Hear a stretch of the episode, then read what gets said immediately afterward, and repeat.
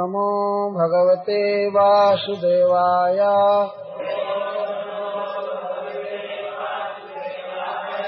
ॐ नमो भगवते वासुदेवाय।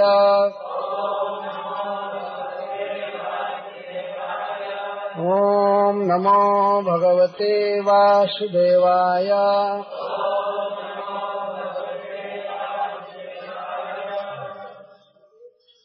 प्रथम स्कंध अध्याय सात। शौनक उवाच। निर्गते नारदे सूत भगवान् बादरायणः। श्रुतवांस्तदभिप्रेतम्। ततः किमकरोद्विभुः सूत उवाच। ब्रह्मनद्याम् सरस्वत्याम् आश्रमः पश्चिमे तटे। शम्या प्राशैति प्रोक्त। ऋषीणाम् शस्त्रवर्धनः तस्मिन् स्वयाश्रमे व्यासो। बदरी सन्दमण्डिते। आसीनोपस्पृश्य प्रणीदध्यौ मनः स्वयम् भक्तियोगेन मनसि। सम्यक् प्रणीते मले। अपश्यत् पुरुषम् पूर्णम् मायाम् च तदपाश्रया। जया सम्मोहितो जीव। आत्मानम् त्रिगुणात्मकम्। परोऽपि मनुते नर्थम् तत्कृतम् चाभिपद्यते। अनर्थोपशमम् साक्षात् भक्तियोगमधोक्षजे। लोकस्याजानतो विद्वान्। चक्रे शाश्वतसंहिताम्। यस्याम् वै श्रूयमाणायाम्। कृष्णे परमपुरुषे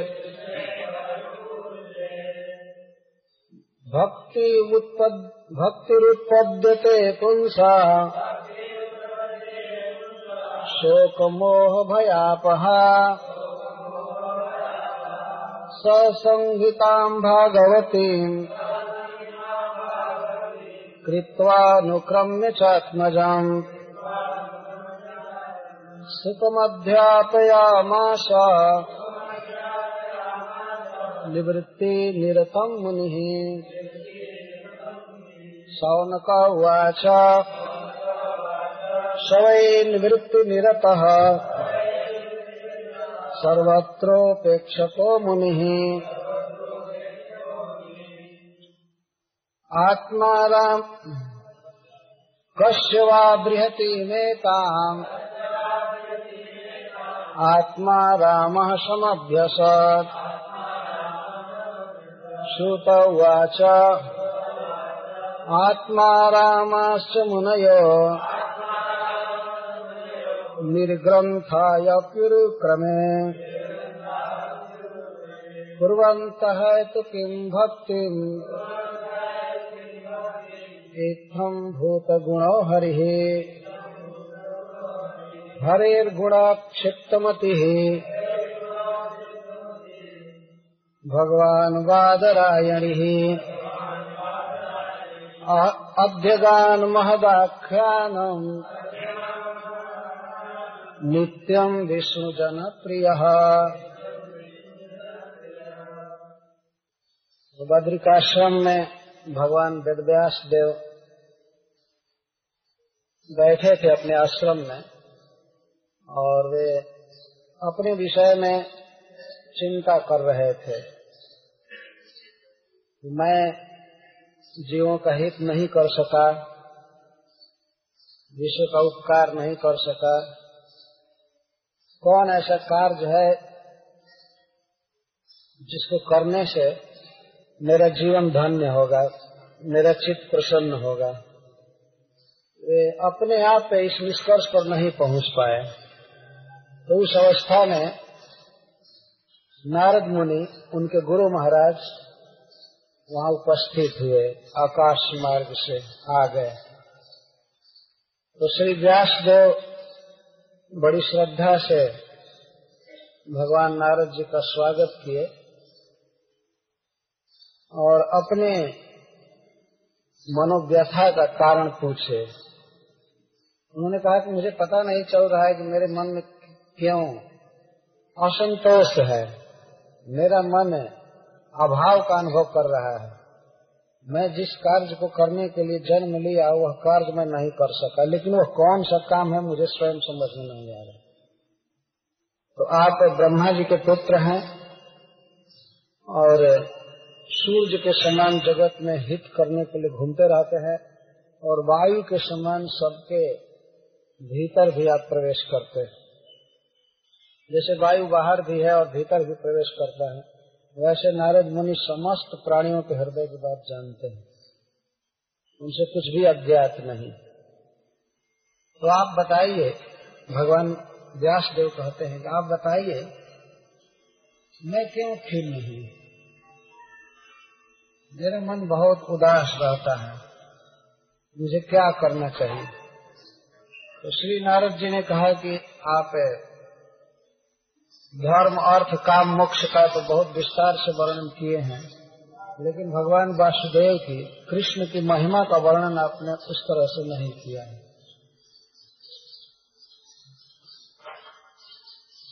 जब तक जीव भगवान के महत्व को, भगवान के रूप, गुण, लीला, माधुर्य को नहीं जानता है, तब तक वो प्रसन्न नहीं हो सकता है।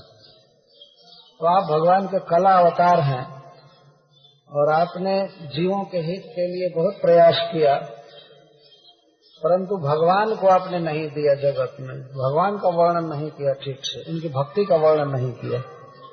तो आप एक ऐसा ग्रंथ प्रकाशित कीजिए, जिसमें भगवान श्री कृष्ण के गुणों का वर्णन हो।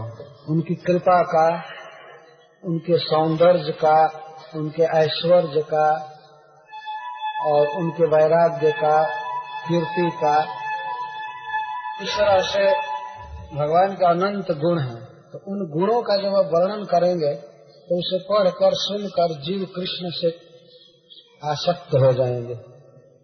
और तब आपका परिश्रम सफल होगा और आप संतुष्ट हो जाएँगे। इसके साथ ही साथ जगत के जो भी जीव आपका वह ग्रंथ पढ़ेंगे, वे सब सुखी हो जाएँगे। यह आदेश दिया भगवान नारद जी ने। और अपनी कथा बता करके कि मैं किस तरह भगवान कृष्ण की कथा सुनकर, साधु संग करके और उनका उच्छिष्ट खाकर आज नारद मुनि बना ये इतिहास सुनाकर और उन्हें भली भांति समझा कर प्रेरणा देकर नारद जी चले गए। यह कथा चूँकि नैमिशारण में हो रही है शिव जी वक्ता है और श्रोताओं में प्रधान सौनक जी हैं। अठासी हज़ार ऋषियों ने सौनक जी को अपना प्रतिनिधि बनाया था। जो कुछ भी पूछना है, आप पूछेंगे। क्योंकि अठासी हज़ार ऋषि अगर एक साथ उंगली उठाने लगते आई है क्वेश्चन तो बहुत मुश्किल पड़ जाता शिव जी के लिए उत्तर देना, है ना?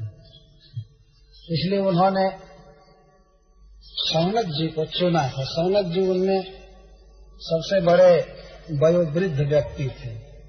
भृगुवंशी ब्राह्मण थे। और वास्तव में वही कुलपति थे। वाइस चांसलर वही थे उस उस सत्र के। एक बहुत बड़े पुरुष का, भगवान के कला अवतार का आदेश हुआ। भगवान के एक दूसरे कलावतार को कि आप भगवत गुण वर्णन प्रधान ग्रंथ का प्रकाशन कीजिए। सौनक जी को जिज्ञासा हो रही है कि नारद जी का प्रपोजल सुनने के बाद भगवान वेद व्यास देव ने किया या नहीं किया? इसमें पूछते हैं, निर्गते नारदेशु त भगवान बादरायण श्रुतवास्तदभिप्रेतम ततः किम विभु भगवान बादरायण बदर कहते हैं बेर के फल को या वृक्ष को बदर। तो बदर, उसी को बैर कहते हैं। और बदर के समूह को बादर कहते हैं। और अयन का अर्थ है घर, आश्रम। बादर ही जिसका अयन हो, निवास स्थान हो, उसको बादरायण कहते हैं। बद्रिकाश्रम का नाम इसीलिए बद्रिकाश्रम है कि वहाँ बहुत देर के पेड़ थे उस समय, जिस समय की कथा है। और देर के वृक्षों के बीच में भगवान वेदव्यास देव का एक आश्रम था। उस आश्रम का नाम था सम्याप्राश ऋषिनाम सत्र वर्धना और वहाँ बहुत से ऋषि मुनि आते थे पढ़ने के लिए भगवान वेदव्यास देव चूँकि भगवान के वांगमय अवतार हैं व्यास देव तो समस्त विश्व के जिज्ञासु विद्यार्थी ऋषि मुनि सब आते थे वहाँ। निरंतर सत्र चलता रहता था। वर्धना शब्द का प्रयोग किया और वहाँ इस तरह से ये ये समर वोकेशन है तो ये है वह ये सब नहीं होता था। कुछ दिन पढ़े और दो महीने खेलने के लिए व्यर्थ बिताने के लिए छुट्टी हो जाती। आध्यात्मिक जीवन में आनंद ही आनंद है। देखते हैं कि जो भी भगवान की भक्ति के कार्य हैं, वो निरंतर चलते हैं, लेकिन उसमें उब नहीं होती है। कोर्ट बंद हो जाता है। कॉलेज बंद हो जाता है लेकिन मंदिर बंद नहीं होता ऐसा नहीं कि इसमें दो महीना अब समर वेकेशन दे दीजिए पुजारी लोग आराम करें। भगवान की पूजा चलती रहती है। तो ऐसे ही श्रीमद भागवतम वेद शास्त्र का पढ़ना भी सदा चल, चलता रहता है। इसको कहते हैं नित्यम भागवत से होगा सत्यवर्धन अभी मुझे स्मरण हो रहा है गुड़ा के प्रभु जी को देख करके तो हम लोग अफ्रीका की भूमि पर यही काम कर रहे थे जो आज यहाँ कर रहे थे। देशांतर हो गया, कालांतर भी हो गया, अप्रैल के बदले मई आ गया, लेकिन कार्यांतर नहीं हुआ। वही भागवत है, वही कृष्ण है, वही सुखदेव गोस्वामी, शिव गोस्वामी यह वास्तव में भगवान कृष्ण की बहुत बड़ी दया है हम लोगों पर। इस तरह की मति दिए हैं जिससे यह मति इसमें लग रही है। तो समुद्र पार जा जा करके यही भागवत पढ़ते हैं। और लोग सुनते हैं, भगवान बांके बिहारी के शरण में नरोई में कथा हुई और यहाँ फिर विठल नाथ जी के शरण में कथा हो रही है। कथा उन्हीं की है, चाहे जहाँ हो। उनके अतिरिक्त कथा का और कोई विषय नहीं। लेकिन जिस भागवत से हम लोग कथा कह रहे हैं, सुन रहे हैं, उस भागवत के प्रकाशन के लिए नारद जी ने आदेश दिया भगवान को, वेदव्यास देव को तो उन्होंने क्या किया और यह रच करके उन्होंने किसको पढ़ाया, किसको दिया, इस विषय में प्रश्न है। बड़ा सुंदर प्रश्न है। निर्गते नारदे। नारद जी के निर्गत हो जाने के बाद बद्रिकाश्रम से जब नारद जी हरि गुणगान करते हुए आकाश में उड़ गए, चले गए तो अपने गुरु महाराज के नारद जी के अभिप्राय को सुनकर भगवान बादरायण ने क्या किया? बादरायण शब्द भगवान वेदव्यास देव के एक गुण को प्रकट करता है। बेर वृक्षों के बीच में बने हुए आश्रम में रहकर भगवान वेदव्यास देव ने बहुत तप किया था। तो बादरायण शब्द उनकी तपस्या का सूचक है। आज थर्ड क्लास का भी कोई साधु होगा, त्यागी तो उसका अपना बहुत सुंदर आश्रम है, एसी रूम है। और उस भगवान के अवतार की बात अब देखिए, जो बेर वृक्षों के बीच में रहकर तप किए। कोई घर नहीं था। यह आश्रम शब्द कुटिया वाचक नहीं है। ये आश्रम मतलब परिश्रम करने वाले वृक्षों के नीचे ऋषि लोग रहते थे। लेकिन इतना बड़ा बड़ा काम किया। यह भागवत किसी सीटी में नहीं लिखा गया था। ये देर वृक्षों के नीचे बैठकर भगवान वेदव्यास देव ने इसको प्रकाशित किया। या भगवान वेदव्यास देव और नारद जी किसी फ़र्स्ट क्लास के एसी रूम में बैठ करके कंसल्ट नहीं किए थे कि ग्रंथ रचा जाए। ये निगेटिव बातें नहीं कहनी चाहिए, कोई आवश्यकता नहीं है, लेकिन हमारा स्वभाव है, मुझे याद आ जाती है सारी बात। ये कह देता हूँ। कितना महत्वपूर्ण कार्य हुआ है, श्रीमद भागवतम बेर वृक्ष के नीचे बैठकर भगवान गदव्यास देव ने इसको लिखा। तो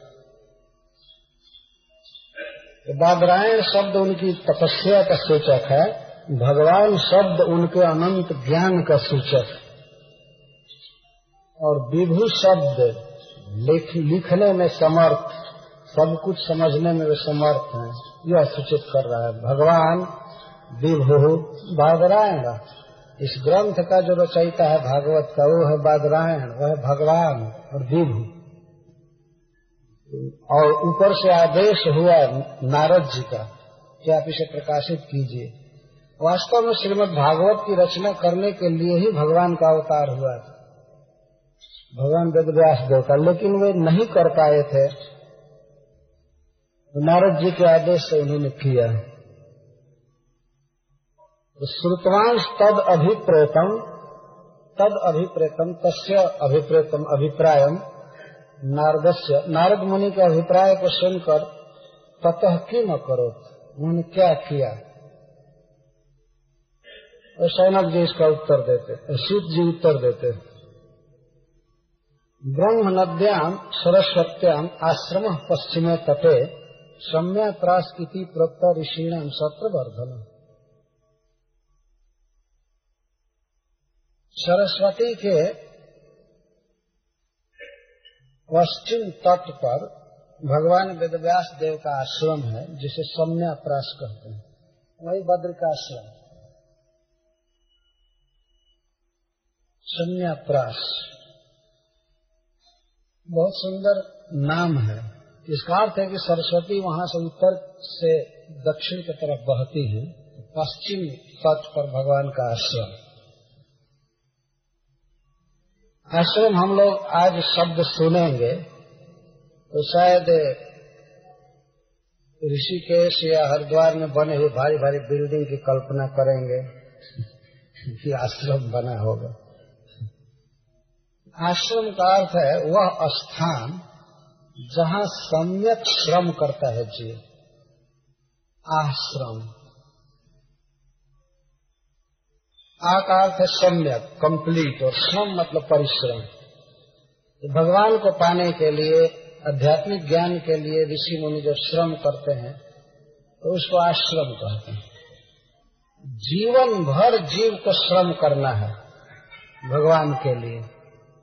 ब्रह्मचर्य आश्रम भी आश्रम है जैसे वेद पढ़ने में परिश्रम करना, ब्रह्मचर्य का पालन करना। और गृहस्थ आश्रम तो आश्रम है ही, इसमें तो संदेह है ही उसमें तो परिश्रम के अलावा और कुछ करना नहीं है। वानप्रस्थ आश्रम भी आश्रम है। उसमें तप करना होता है। और संन्यास आश्रम में चित्त को एकाग्र रखना पड़ता हमेशा भगवान में इसको आश्रम कहते आश्रम। आजकल लोग समझते हैं कि कोई साधु आश्रम बना लिया तो आश्रम में सोएगा आराम करेगा उस, उसका एक आश्रम हो गया। और कहते हैं किसी किसी साधु को आप भी अपने एक आश्रम बना लीजिए। आश्रम का मतलब आराम। जहाँ से कोई आपको भगावे नहीं एक अपना आश्रम बना लीजिए। यह अर्थ नहीं होता आश्रम का। तो सम्या प्राश नाम का आश्रम था, सरस्वती के पश्चिम तट पर। तो उसकी विशेषता बता रहे हैं ऋषिणाम सत्र वर्धन वहाँ ऋषियों का सत्र नया नया कुछ न कुछ चलता ही रहता था। कभी ब्रह्मसूत्र की व्याख्या चलती थी, कहीं किसी पुराण की कथा चल रही है, कहीं कीर्तन चल रहा है, कहीं कुछ चल रहा है। जो सत्र कहते हैं शेषम जो सातत्य, सतत चले, उसको सत्र कहते निरंतर चलना चाहिए। यह श्रीमद भागवत सप्ताह भी एक सत्र है।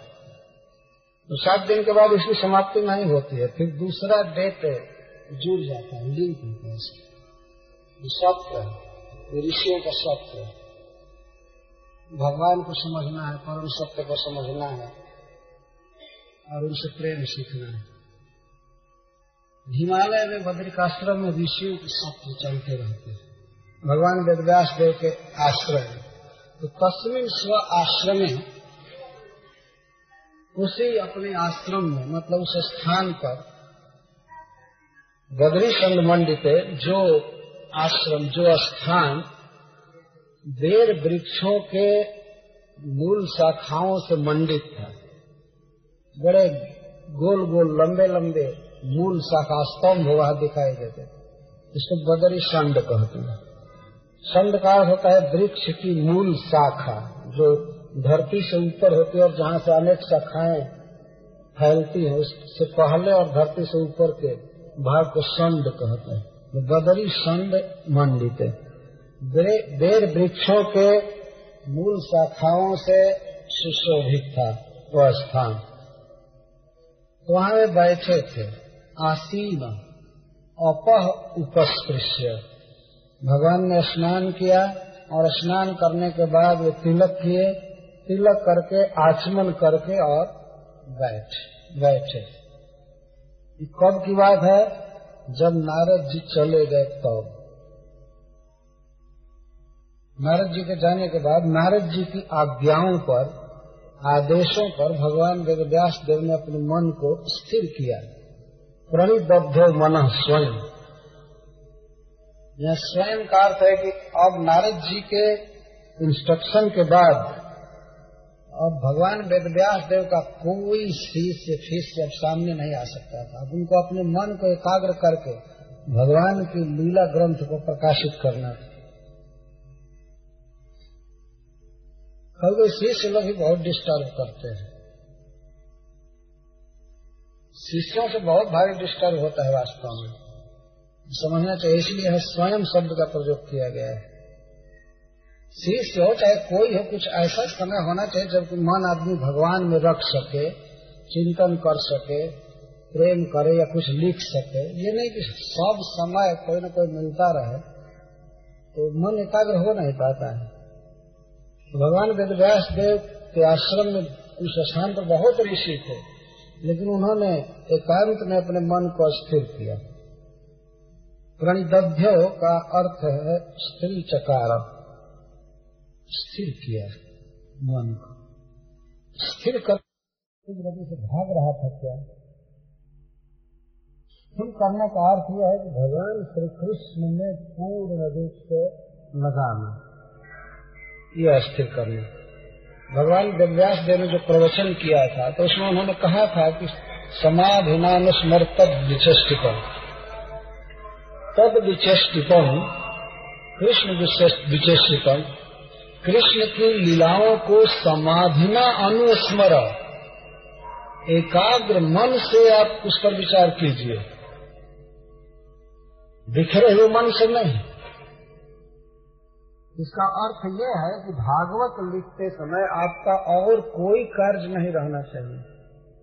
आपका मन कहीं नहीं जाना चाहिए। जब आप इस तरह एकाग्र मन से समाधि में भगवान श्री कृष्ण की लीलाओं को देखेंगे, तब आप ठीक ठीक लिख सकेंगे।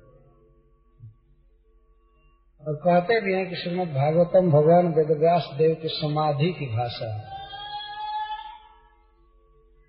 पूर्ण समाधिस्थ होकर भगवान की लीला को देख देख कर इन्होंने लिखा। बिल्कुल क्लियर साक्षात्कार कर मनोमय कल्पना करके नहीं, उनके मन में भगवान उदित होते थे। और इस विशेष शब्द का नारद जी ने प्रयोग किया था समाधि न अनुस्मर तब विचेषितम ये साक्षात आदेश परक वाक्य आप अपने मन को एकाग्र करके भगवान श्री कृष्ण की लीलाओं का मनन कीजिए। तो इस तरह भगवान वेदव्यास देव अपने मन को स्थिर किए। ये प्रश्न होगा कि मन कैसे स्थिर हो गया? केवल चाहते ही हो गया? तो नहीं, भक्ति योगे में भक्ति योग से मन भगवान में स्थिर हो गया, लग गया।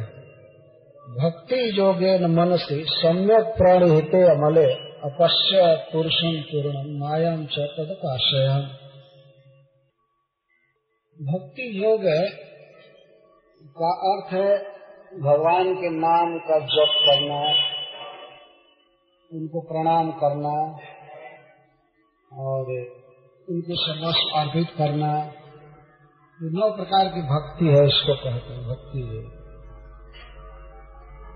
तो भगवान वेद व्यास देव जो कृष्ण का चिंतन प्रारंभ किए तो उस तरह से वे कृष्ण पर चिंतन नहीं किए, जैसे आजकल के शोध करता लोग कभी कभी कृष्ण पर सोचा करते हैं। कृष्ण ऐतिहासिक पुरुष है कि नहीं है जरा शोध करो। रिसर्च स्कॉलर आजकल के लड़के जैसे स्कूल कॉलेज में कुछ प्रश्न का उत्तर देते हैं।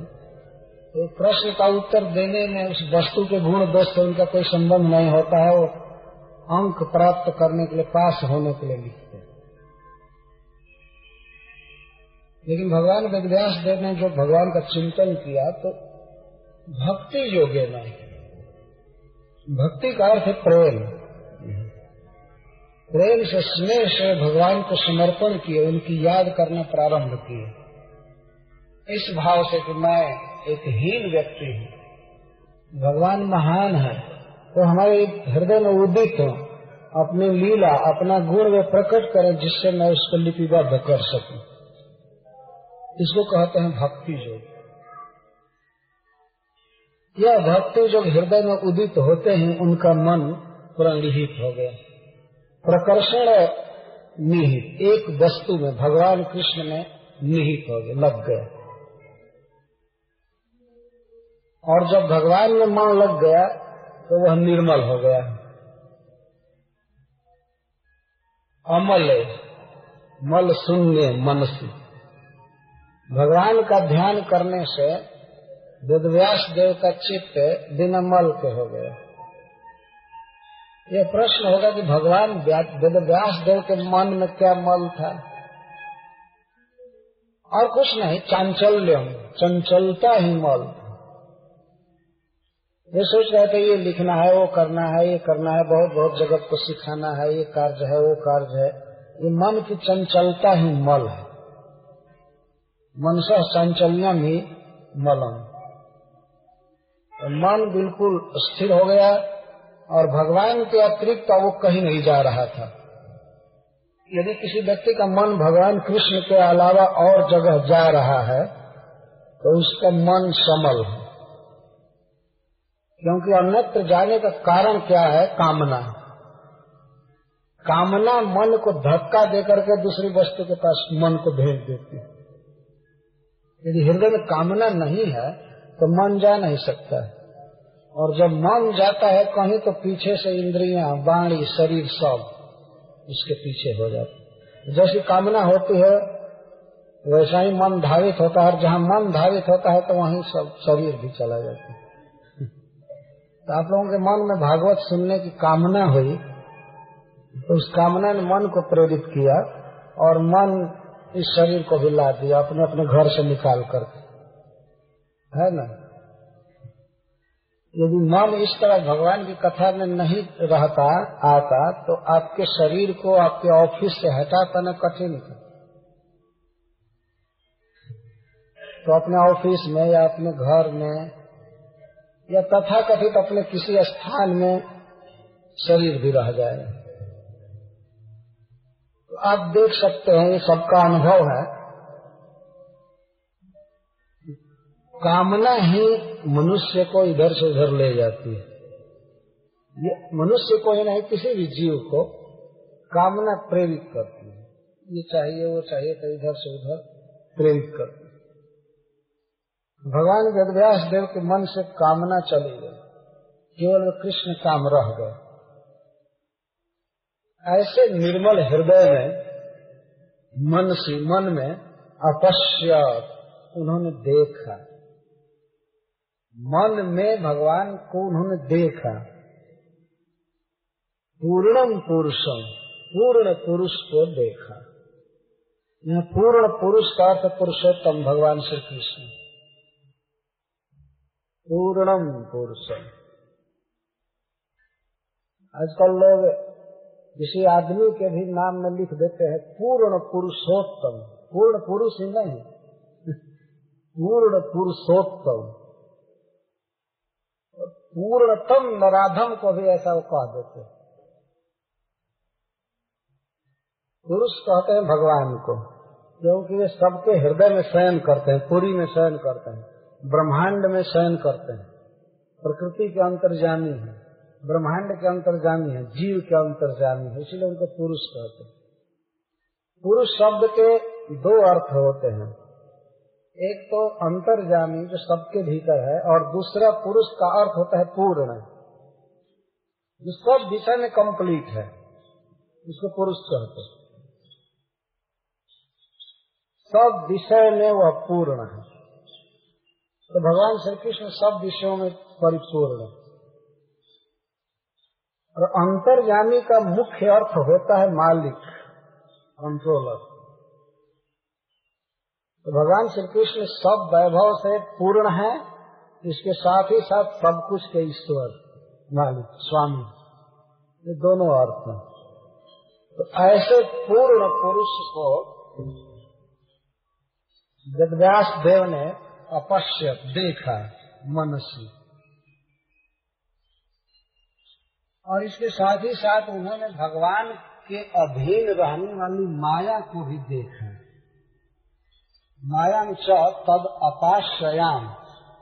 ईश्वर के अधीन रहने वाली, भगवान के अधीन रहने वाली माया को भी उन्होंने देखा। सत्कार किया। भगवान को देखा और भगवान की माया को देखा। माया की विशेषता बता रहे कि जया सम्मोहितो जीव। जिस माया से स्वरूप विस्मृत जीव, जिस माया के प्रभाव से सम्मोहित स्वरूप तिरोधान भूत जीव आत्मान त्रिगुणात्मक मन होते हैं। अपने को शरीर मानने लगता है। भगवान वेदव्यास देव ने माया का यह प्रभाव देखा कि माया समस्त जीवों को सम्मोहित की है। सम्मोह, मोह का अर्थ भ्रम।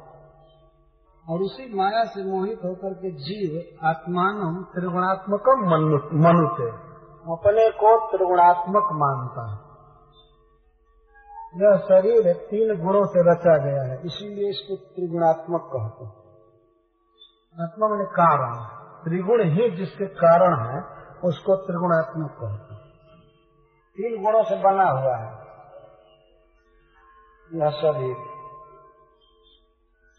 तो जो जीव इससे परे है, त्रिगुणात्मक नहीं है चिन्ह है, स्प्रीत है, वह जीव माया के प्रभाव से अपने को त्रिगुणात्मक मानने लगता है।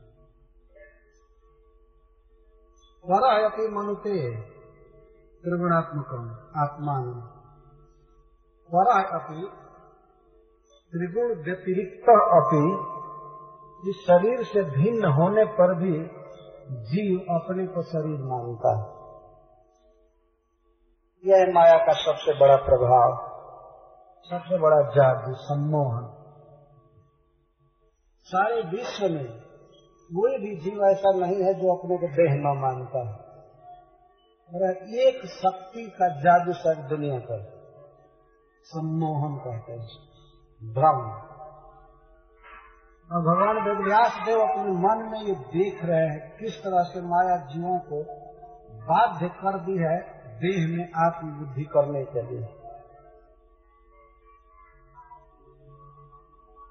तब उन्होंने विचार किया कि जीव का यह अनर्थ कैसे जाएगा? तो इसको भी उन्होंने देखा। अनर्थों पर समन साक्षात भक्ति जोगम अधोक्षज। उन्होंने देखा कि अधोक्षज में जो डायरेक्ट भक्ति योग है, प्रेम है, वही है अनर्थ का उपशमक भगवान की भक्ति से ही जीव का यह अनर्थ जाएगा तो उन्होंने देखा। तब अधोक्षज में भक्ति उत्पन्न करने के लिए उन्होंने इस सात्वत संहिता की रचना की है। जिस सात्वत संहिता को या भगवत भक्ति को लोक नहीं जानता है, लोकस्य अजानत।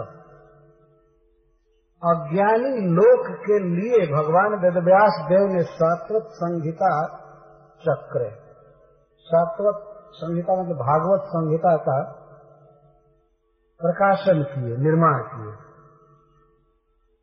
श्रीमद भागवत को संहिता कहते हैं। सम का अर्थ कंप्लीट और हित का अर्थ हित कल्याण। जिसके द्वारा बहुत अच्छी तरह से जीव का हित किया जाता है, उसको संहिता कहते हैं। संहिता। और भगवान ब्रह्मा जी ने भी एक अपनी संहिता लिखी है, जिसको ब्रह्म संहिता कहते हैं। इसमें भगवान कृष्ण का वर्णन किया। और यह है सात्वत संहिता श्रीमद भागवतम सात्वत का अर्थ है भगवान कृष्ण के भक्त। यह भक्तों का विशेष रूप से हितकारक इसलिए इसको सात्वत संहिता कहते हैं। लेकिन इसके साथ ही साथ लोकस्य अजानतो। भगवान वेदव्यास देव ने अज्ञानी लोक के लिए इस भागवत का निर्माण किया। इससे जीव का हित होगा। किस तरह से हित होगा इस भागवत के द्वारा? तो कहते हैं, सुनने से। दस्या वही श्रूय माणायाम कृष्ण परम पुरुष भक्ति उत्पदते पुंस शोक मोह भया जिस सातोत संहिता के भागवत के श्रूय माणायाम तो सुनना चालू करने पर भक्ति उत्पन्न देते भक्ति उत्पन्न हो जाती है। केवल श्रूय माणायाम अभी मनुष्य सुनना चालू करता है, कुछ अध्याय, कुछ प्रसंग सुनता है, तभी किम पुनः श्रुताया। सुधर स्वामी कहते हैं, फिर पूरा सुन ले तो कहना ही क्या।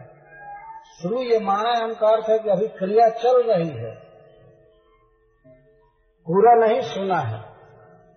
अभी अधूरा सुना है तो अधूरा भी कोई भागवत को सुने तो भक्ति उत्पन्न थे। भक्ति उत्पन्न हो जाती है। जिससे जीव के शोक, मोह और भय का नाश हो जाता है। भक्ति, शोक, मोह, भय का नाश कर देती है।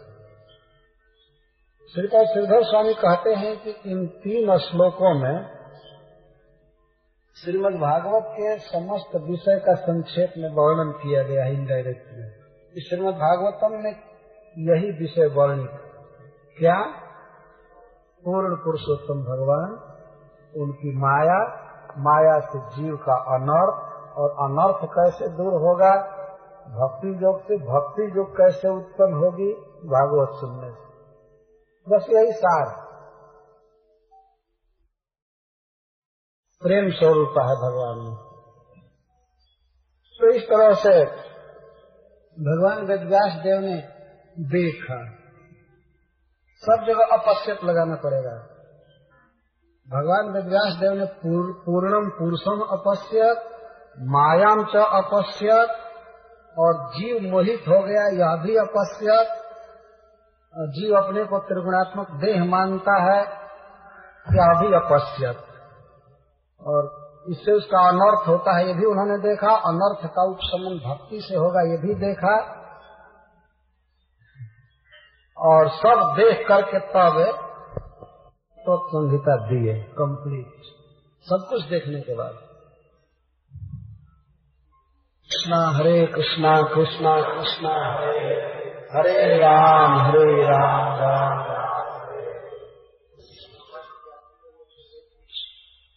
तो श्रीमद भागवत की रचना लोकस्य अजानता।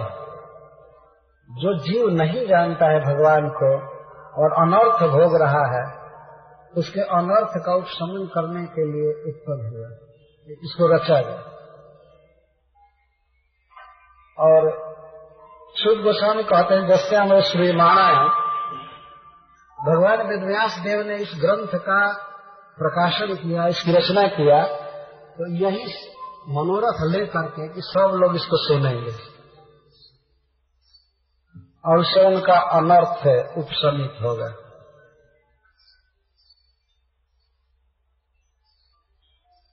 यह माया भगवान की आश्रित है, उपाश्रय, अधीन है माया, और माया के अधीन सभी जीव है। यह स्थिति है। तद अपाश्रयाम श्री स्वामी जी लिख रहे हैं, तद अधीना भगवान कृष्ण के अधीन है माया और जया सम्मोहित और माया के अधीन सभी जीव हैं। तो अब बताइए कि कोई माया अधीन जीव कहे कि हम भगवान हैं या उसको कोई लिख दे कि ये पुरुषोत्तम है? या पूर्ण पुरुषोत्तम है तो विद्वानों की दृष्टि में केवल हास्य की अपेक्षा और उसका कोई लाभ नहीं है। ना? हास्य केवल। ऐसे तो नाटक में हम लोग देखते हैं, नाटक ही नहीं, बच्चों के खेल में भी, बच्चे कभी चोर का खेल खेलते हैं और शाह का खेल खेलते हैं, साहूकार, राजा चोर और राजा का हम लोग बहुत बार खेल चुके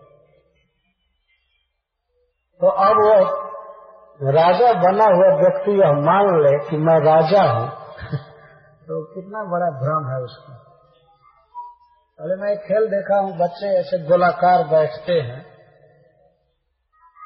गोलाकार ऐसे बैठते हैं। और एक बच्चा उनके चारों तरफ़ ऐसे घूमता रहता है, बाहर से। और उनके पीछे छोटा सा गमछा या पेपर कुछ रख देता है। केवल जिस बच्चे को पता न चले कि मेरे पीछे रखा गया तो उसको चोर कहते हैं ये चुराया है। उसको चुराया है और जिसने रखा है, वो राजा बन जाता है। और पकड़ता है चोर को और उसे बनावटी घुसा मारता है। जिससे उसे चोट न लगे, लेकिन लोग देखेंगे चोर को दंडित किया जा रहा है। और उतने से ही वो बहुत प्रसन्न हो जाते हैं। तो इसी तरह से सारे जीव माया के अधीन है, लेकिन इसी में से अगर किसी को दो चार हज़ार या दो चार लाख दूसरे जीव कहने लगे, कि तुम भगवान हो भगवान हो भगवान हो भगवान हो, बस, वो भी चुपचाप सुनने लगता है कि ठीक ही तो कह रहे हैं, गलत क्या कहो? कभी कभी गुरु लोग कहते हैं, हमारे हमारे चेले हमारे विषय में ऐसा कहते हैं। हम ऐसा नहीं मानते। तो तुम चेलों की बात के अनुसार चलोगे उन्हीं का प्रचार होना चाहिए कि तुम्हारा प्रचार होना चाहिए। तुम जो कहते हो, उसका प्रचार होना चाहिए ना? इस तरह से अनर्थ हो रहा है वास्तव में। तो सबसे पहले वेदव्यास देव ने भगवान को देखा। उन्होंने ये नहीं देखा कि मैं ही भगवान हूँ। उन्होंने अपने मन में भगवान को देखा। सत्य कोई रियलाइजेशन करता है तो इस तरह से देखता है, मैं एक जीव हूँ और भगवान हमारे स्वामी। और पूर्णम, सब तरह से कंप्लीट यही भगवान की विशेषता है।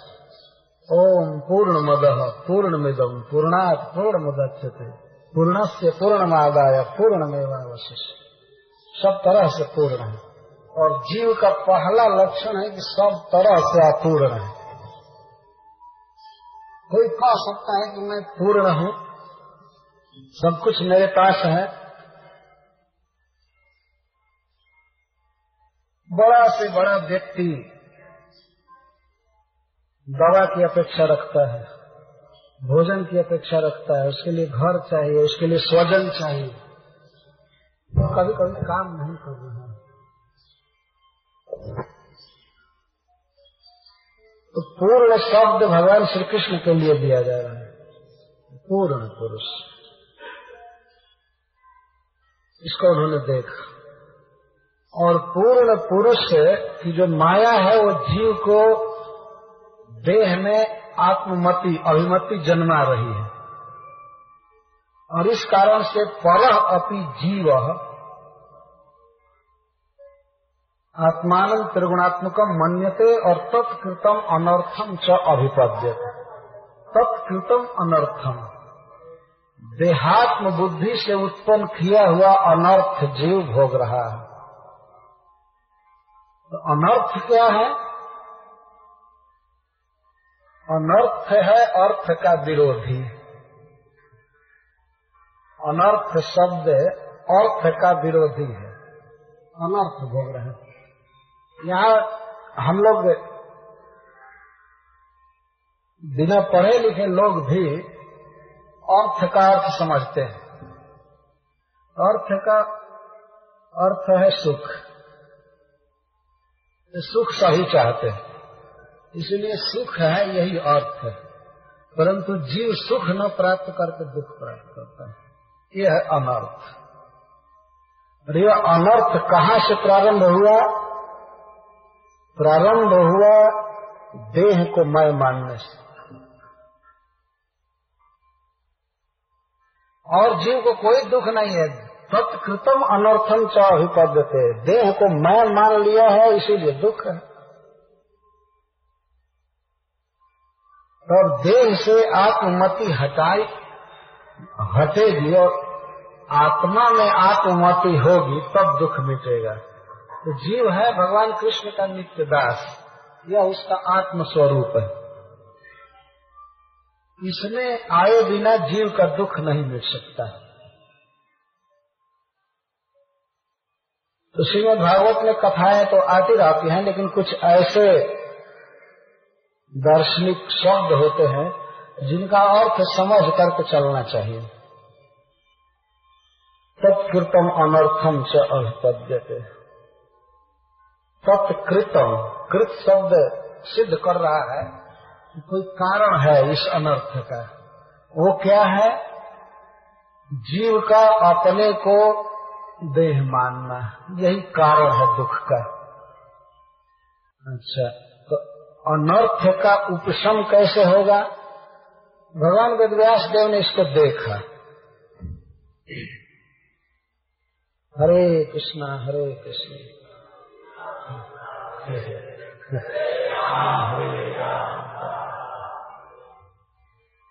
एक बार बनारस हिंदू यूनिवर्सिटी में परीक्षा हो रही थी, धर्म की। वहाँ धर्म का मतलब धर्म नाम का पेपर आता है, विषय होता है। धर्म मतलब भगवान की भक्ति आदि वो लोग नहीं समझते हैं। एक सब्जेक्ट होता है धर्म, और उसकी परीक्षा चल रही थी और कुछ लड़के फिर भी कुछ नकल कर रहे थे चोरी से। एक प्रोफेसर ने कहा, देखना भाई, धर्म की परीक्षा है और धर्म न होने पाए। धर्म का पेपर चल रहा था। तो उसी तरह से मैं अनर्थ के विषय में बोल रहा हूँ, अर्थ के विषय में। फिर भी आप लोग निद्रा रूपी अनर्थ में जा रहे हैं। प्रकट अनर्थ देख रहा हूँ। क्योंकि आपका अर्थ है भागवत सुनना। आए हैं यहाँ तो। लेकिन भागवत सुनने में निद्रा बाधक है तो ये अनर्थ में जा रहे हैं।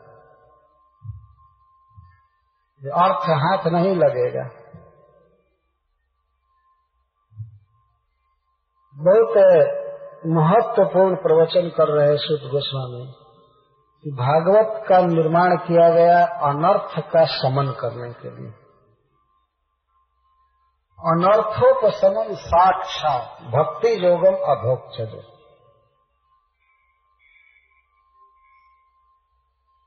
जीव सुख चाहता है। है ना? कोई ऐसा जीव है जो दुख चाहता है? कोई दुख नहीं चाहता। सभी सुख चाहते हैं। और सुख में तो चाहते हैं कि हम, हमारा सुख कभी नष्ट न हो, नाश को न प्राप्त हो, इसको अनंत सुख कहते हैं। और सुख में कोई दुख न मिला हो।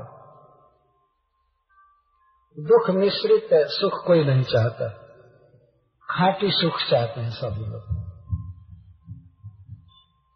केवल सुख। लेकिन संसार में सुख प्राप्ति के लिए, संसारिक सुख प्राप्ति के लिए जो भी कार्य है, वो दुख से मिश्रित। घर गृहस्थी सुख है कुछ लोगों के लिए, लेकिन घर गृहस्थी चलाने में बहुत परिश्रम होता है। ये अनेक दुख से भरा हुआ है। इसमें सुख नहीं। इसी तरह से कोई भी संसार का कार्य है, वो दुख से मिला हुआ है। पढ़ाई लिखाई है, इसके द्वारा नौकरी मिलती है व्यापार आदमी करता है, लेकिन पढ़ना लिखना खुद एक दुख है। है कि नहीं? ये कोई आनंद की चीज़ नहीं है। और खास करके जिसकी, जिसका एग्ज़ाम चलता है, वो ज़रूर फील करता होगा कि ये तो दुख है। तो क्या करे? पढ़ना ही, करना है। तो कहीं यात्रा करते हैं यह सुख है कि तेज गति से हम जा रहे हैं, लेकिन दुख है, उसी में गर्मी का मौसम चल रहा है। दुख से सना हुआ सब कुछ। बहुत बहुत दुख है। एसी में चलने वाले लोग, हवाई जहाज़ से चलने वाले लोग आराम से चलते हैं, लेकिन इनको दुख होता है कि इतना ज़्यादा पैसा हमारा लग गया। मन में कभी कभी सोच करके बहुत दुखी होते हैं। दुख से सना हुआ। लेकिन जो कुछ भी हो, हमारा उद्देश्य है अर्थ है, लेकिन इस जगत में अर्थ मिल नहीं रहा शुद्ध सुख सुख नहीं मिल रहा इसको अनर्थ कहते तो पहले तो जीव को ये पता लगना चाहिए कि वास्तव में मैं अनर्थ में हूँ, वास्तव में मैं दुख में हूँ। पहली बात है, जो व्यक्ति इस बात को नहीं समझ पाएगा कि मैं दुख में हूँ तो सुख प्राप्ति के लिए प्रयास नहीं करेगा। है ना? वो कभी प्रयास नहीं करेगा मान लीजिए जो व्यक्ति हज़ारों प्रकार के रोग से ग्रस्त है, लेकिन वह अनुभव करे कि मुझे कोई रोग नहीं। तो फिर वो रोग से मुक्त होने का उपाय भी नहीं करेगा आसमय में मर जाएगा। रोग का अनुभव होता है तब व्यक्ति वैद्य के पास, डॉक्टर के पास पहुँचता है। है ना? जब पता लगता है अपने आप धीरे धीरे कि अब मुझे रोग हो रहा है तो वो डॉक्टर के पास पहुँचता है। और डॉक्टर उसके रोग को दूर करने का उपाय बताता है या करता है। तो इस तरह से हम लोग मनुष्य हैं। मनुष्य शरीर में दुख का साक्षात्कार करना आवश्यक, वास्तव में दुख है।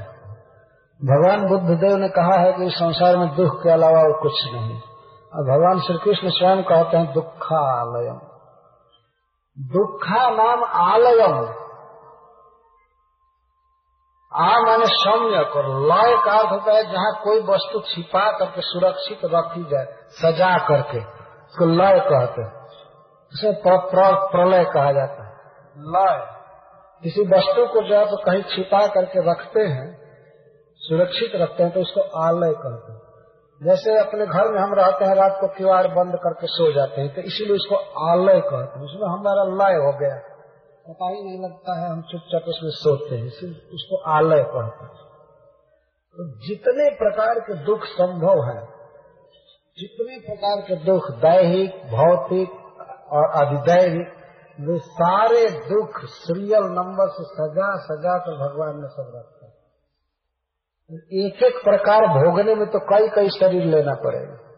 और तीनों प्रकार के दुख एक एक समय में आ जाते हैं। कभी आपने देखा होगा किसी आदमी को बुखार है तो गर्मी का महीना भी चढ़ा हुआ है। ताप बहुत बढ़ गया। है ना? या जाड़े में कोई कष्ट है तो जाड़ा भी बहुत बढ़ा हुआ। तो अनावृष्टि हो जाती है। तब तो उधर गरीबी दबोच देती है। कभी कुछ होता है, कभी कुछ होता है, चारों तरफ़ से दुख लगा हुआ और दुख है का मूल कारण है कि शरीर को हम मैं माने हैं, नहीं तो दुख नहीं है। यदि शरीर से आत्म भावना निकल जाए तो इन सारे दुखों का संबंध शरीर से है। शरीर को हम मैं मान बैठे हैं, इसीलिए हमें दुख भोगना पड़ रहा है। इसको अनर्थ कहते हैं। तो अनर्थों का संबंध साक्षात भक्ति योगम अभक्ष और दुख है का मूल कारण है कि शरीर को हम मैं माने हैं, नहीं तो दुख नहीं है। यदि शरीर से आत्म भावना निकल जाए तो इन सारे दुखों का संबंध शरीर से है। शरीर को हम मैं मान बैठे हैं, इसलिए हमें दुख भोगना पड़ रहा है। इसको अनर्थ कहते हैं।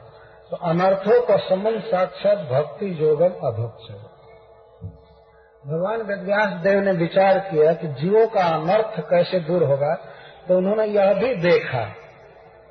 समाधि में कि अधोक्षजे भक्ति योगम साक्षात अनर्थ उपशमन अथवा भक्ति योग के लिए भी साक्षात शब्द लगेगा। अधोक्ष जो इंद्रियों से अतीत हैं, विष्णु हैं, भगवान हैं, उनमें भक्ति योग साक्षात अनर्थ का उपशमन कर देता है। साक्षात का अर्थ है कि और बिना किसी की सहायता के। भक्ति जो कंप्लीट है, समर्थ है, ऐसा नहीं कि उसके साथ और और ज्ञान, तप, योग आदि जोड़ना पड़ेगा। वो तो साक्षात कहते केवल भक्ति योग से जीवों का सारा दुख दूर हो जाएगा। केवल भक्ति योग इसको कहते हैं साक्षात अनर्थ उपशमन। अथवा साक्षात भक्ति योगम का अर्थ है कि केवल भगवान की भक्ति से। उधर साक्षात्कार का अर्थ अनर्थ उपशमन में कि पूरा पूरा अनर्थ का नाश हो जाता है। कुछ भी बाकी नहीं रह जाता। भगवान की भक्ति करने से। लेकिन भक्ति जीवों में, उन्होंने देखा कि जीवों में भक्ति है नहीं। तो भक्ति योग के विषय में जो अनभिज्ञ है लोकस अजानता है जो भक्ति योग नहीं जानते हैं, उनमें भक्ति उत्पन्न करने के लिए भगवान वेदव्यास देव ने शाश्वत शास्त्र का प्रवचन किया, इसका प्रकाशन किया। आप समझ गए कि भागवत का सार क्या है? अभोक्षज में भक्ति उत्पन्न करने के लिए श्रीमद भागवतम का प्रकाशन किया गया तो आज कोई भागवत का प्रवचन करे या टीका लिखे और भक्ति ही उसका उद्देश्य न हो, भक्ति शरार्थ शरार्थ न हो तो समझना चाहिए कि वह व्यक्ति भागवत जानता नहीं। भागवत का प्रकाशन किया गया अभोक्षज में भक्ति उत्पन्न करने के लिए। तो अभोक्षज अर्थ है, भगवान श्रीहरि के लिए, कृष्ण के लिए रिज़र्व अर्थ है। मतलब अन्य देवताओं का बाइकाट करता है इसमें। अधोक्षज दूसरे लोग नहीं है। भगवान विष्णु के अलावा कोई अधोक्षज नहीं। अध अक्षजम जस्मात स अधोक्षज अक्षज का अर्थ है इंद्रियों का, अक्षों का अनुभव। हमारे आँख का अनुभव, कान का अनुभव, मन का अनुभव हमेशा जिससे नीचे रह जाए मतलब जो मन के अनुभव से, वाणी के अनुभव से, नेत्र के अनुभव से जो सदा परे है, उसको अधोक्षज कहते ये देवता आदि जो है, हमारे इंद्रियों के विषय है। देवताओं को देखा जा सकता है। वह धोक्षज नहीं है, उनका शरीर प्राकृत है, भले सत्वगुण प्रधान है। लेकिन प्राकृत है, उनका लोक भी प्राकृत है। अभी तो केवल पाँच हज़ार वर्ष पहले सभी देवता आते रहते थे इस पृथ्वी पर। हम लोगों से उनका शरीर सुप्रियर है, लेकिन त्रिगुणात्मक है वो भी। अधोक्षज नहीं है। इन भगवान विष्णु का पीताम्बर, उनका जूता, उनका रथ, उनका देह, जो कुछ भी है, सब चिन्ह है इंद्रिया जड़ नहीं है। इसलिए हमारे इंद्रियों का अनुभव जड़ है और जड़ अनुभव से युक्त इंद्रियों से हम भगवान को नहीं समझ पाएँगे, इसलिए उनको अधोक्षज कहते अधोक्षज का अर्थ है कि जिनका सब कुछ अप्राकृत है, जिनकी लीला अपराकृत है, जिनका धाम अपराकृत है, जिनका नाम अपराकृत है जिनके परिकर अप्राकृत हैं, सब कुछ जिनका माया से परे है, दिव्य है, स्पिरिचुअल है, उनको अधोक्षज कहते हैं। और हम जितने भी जीव इस जगत में जन्म लिए हैं, सबका अनुभव केवल माइक वस्तुओं तक जा सकता है। माया से परे स्पिरिचुअल पदार्थों को हमारी इंद्रियाँ नहीं पकड़ पाती। इसलिए और शब्द न दे करके यहाँ अधोक्षण शब्द दिया गया अधोक्षज में भक्ति उत्पन्न जब होती है, तब अनर्थ का नाश होता है। मतलब भगवान में। ऐसा नहीं कि भागवत पढ़ करके और किसी भी देवता के भक्त हो गए और कहते हम तो भागवत पढ़ते रहते हैं। क्या भागवत पढ़ते रहते हो? शब्द का अर्थ ही नहीं समझ में आया क्या भागवत कह रहा है। अधोक्षर में भक्ति उत्पन्न करने के लिए भागवत का निर्माण किया गया। लोक के लिए अजानतः शब्द का प्रयोग कर रहे हैं। और वेदव्यास देव के लिए विद्वान, दोनों जस्ट विपरीत शब्द। एक जानकार है और एक अजानता। एक ही श्लोक में। विश्व के समस्त प्राणी इसको नहीं जानते हैं, लेकिन भगवान वेदव्यास देव जानते हैं। क्या जानते हैं? कि भगवान श्री कृष्ण में भक्ति योग ही समस्त दुखों को नष्ट कर सकता है। इसको जानने वाला। विद्वान। विद्वान का अर्थ होता है जानकार। जो जानता है, उसको विद्वान कहते हैं। लोक के लिए अजानतः शब्द दे रहे हैं। दुनिया में जितने लोग हैं वास्तव में, सब बुद्धिहीन हैं। वो जानते नहीं। भगवान वेदव्यास देव जानते हैं तो जानने वाले विद्वान के द्वारा नहीं जानने वालों को जनाने के लिए भागवत का निर्माण किया गया। विद्वान ने किया चक्र। क्या? सातोत संहिता किसके लिए? अजानता लोकस्य अर्थ नहीं जानने वाले लोगों के लिए किया। इसकी आवश्यकता है। आजकल हम लोग विद्यालय बनाते हैं और सब चीज़ बनाते हैं। तो जानते हैं कि विद्यालय इसलिए बनाया गया है, कुछ लोग पढ़े नहीं है उनको पढ़ाने के लिए। है ना? ऐसा नहीं कि विद्यालय बनाना एक फ़ैशन है, बस बना दो। कुछ अज्ञ जीव हैं जिनको पढ़ाना लिखाना है, उनको पढ़ाने के लिए विद्यालय बनाया जाता है। लेकिन पढ़ाने वाले जो हैं, उनको अवश्य पढ़ा हुआ होना चाहिए। ऐसा नहीं कि आज दो बच्चों को लाकर स्कूल में डाल दिया और एक को पढ़ाने वाला बना दिया कि तुम पढ़ाओ। क्या पढ़ाएगा? अज्ञ व्यक्ति भागवत को नहीं कह सकता है। उसे जानकार होना चाहिए। तब वह अज्ञ लोगों के अज्ञान को नष्ट करेगा लेकिन आजकल जो भागवत हो रहा है, प्राय बच्चा क्लास में आज भर्ती हुए हैं, उसी में से एक बच्चा बोलना चालू करे, जैसे विद्यालय में। ये हालत। वो खुद नहीं जानता है और वो बोलेगा तो और क्या जानेंगे। इसलिए पढ़ने वाले लड़कों की अपेक्षा, पढ़ाने वाले की ज़्यादा छानबीन की जाती है उसको ट्रेनिंग लेना पड़ता है है ना? पढ़ना पड़ता है। जल्दी बहाली नहीं मिलती है। लेकिन पढ़ने के लिए तो बच्चा क्लास में किसी का भी एडमिशन हो जाएगा दाखिल कर दो कोई बात नहीं। एक श्लोक में विद्वान शब्द है और उसके साथ ही साथ अजानत परम विद्वान भगवत लीला के मर्मज्ञ भक्ति योग में अभिज्ञ वेदव्यास देव ने भक्ति योगान अभिज्ञ जीवों के लिए भागवत का निर्माण किया। भक्ति का प्रभाव नहीं जानते। हरे कृष्णा, हरे कृष्ण कृष्ण कृष्ण, हरे हरे हरे राम हरे राम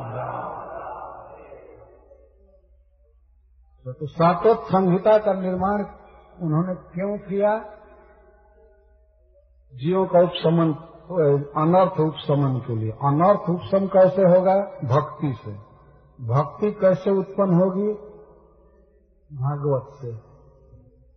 तो क्या प्रकार होगा भक्ति उत्पन्न करने के लिए? क्या भागवत को पेरेंगे कहीं मशीन में, तब भक्ति उत्पन्न होगी कि छुएँगे, कि परिक्रमा करेंगे? कहीं कहीं मैं देखा हूँ, भागवत सप्ताह में लोग सुनने नहीं आते हैं। भागवत खत्म होते ही परिक्रमा लगाना चालू कई स्त्रियाँ ऐसे आती हैं। भागवत सप्ताह में नहीं बैठती हैं। लेकिन भागवत की परिक्रमा खूब एक सौ आठ बार, दस बार करके उससे क्या भक्ति उत्पन्न होगी।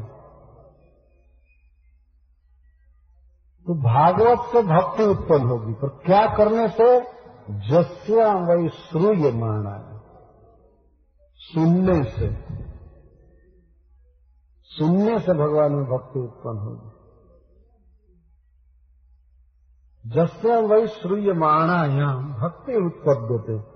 भागवत जो ही सुनना प्रारंभ करते हैं, उसी समय भक्ति उत्पन्न हो जाती है। उसी समय भक्ति उत्पन्न हो जाती है। जो भक्ति, अभी प्रारंभिक भक्ति भी शोक, मोह, भय को नष्ट करने में पूर्ण समर्थ होती है। प्रेम स्वरूप भक्ति तो क्या कर देगी? वो तो कहना ही नहीं, वो तो भगवान को बस में करेगी, भगवान को ला देगी। लेकिन सामान्य भक्ति अभी उत्पन्न होगी, वो भी शोक मोह, भय को नष्ट कर देती है।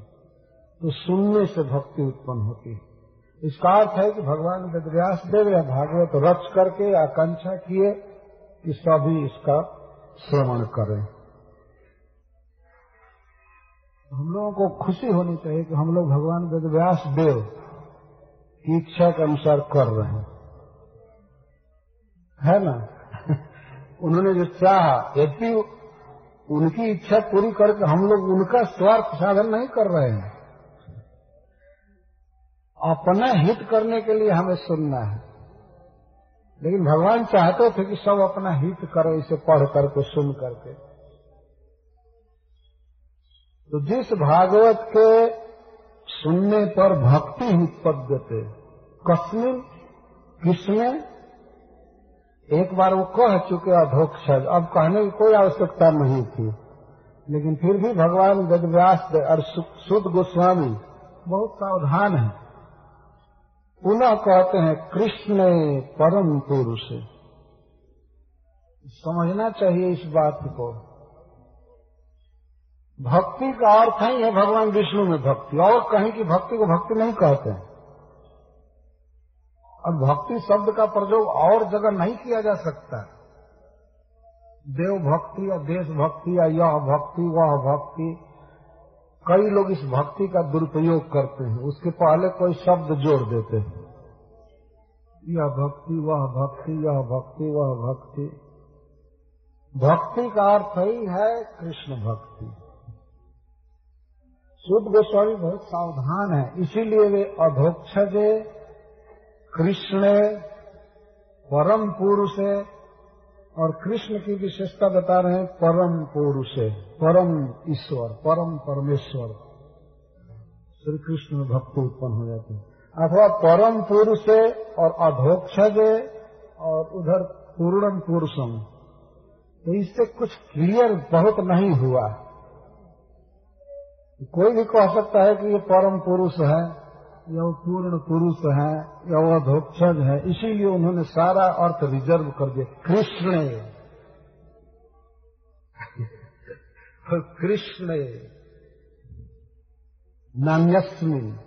न अन्यस्मी। भक्ति उत्पद्यत और इसे यह भी सिद्ध हो गया कि भागवत सुनने से कृष्ण में ही भक्ति उत्पन्न होगी, और जगह नहीं।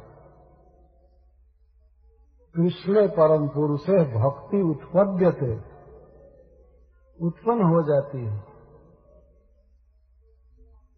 भक्ति उत्पद्यते। जिस दिन सुनते हैं प्रथम दिन, एक मिनट भी, दो मिनट भी, उसी समय भक्ति उत्पन्न होने लगती है। भक्ति के कई स्तर हैं उत्पन्न होने के। श्रील रूप गोस्वामी पाद ने बहुत विस्तार से बताया है। श्रील प्रभुपाद भक्ति गोस्वामी सिंधु में नेचर ऑफ़ डिवोशन में बहुत सुंदर तरीके से उसकी व्याख्या की है। किस तरह से भक्ति उत्पन्न होती है और डेवलप करती है। जैसे किसी स्त्री को बच्चा होता है तो गर्भाधान होना, वो भी बच्चा उत्पन्न होना है। जिस दिन बच्चा उधर में हुआ, उसी दिन माना जाएगा कि उत्पन्न हुआ।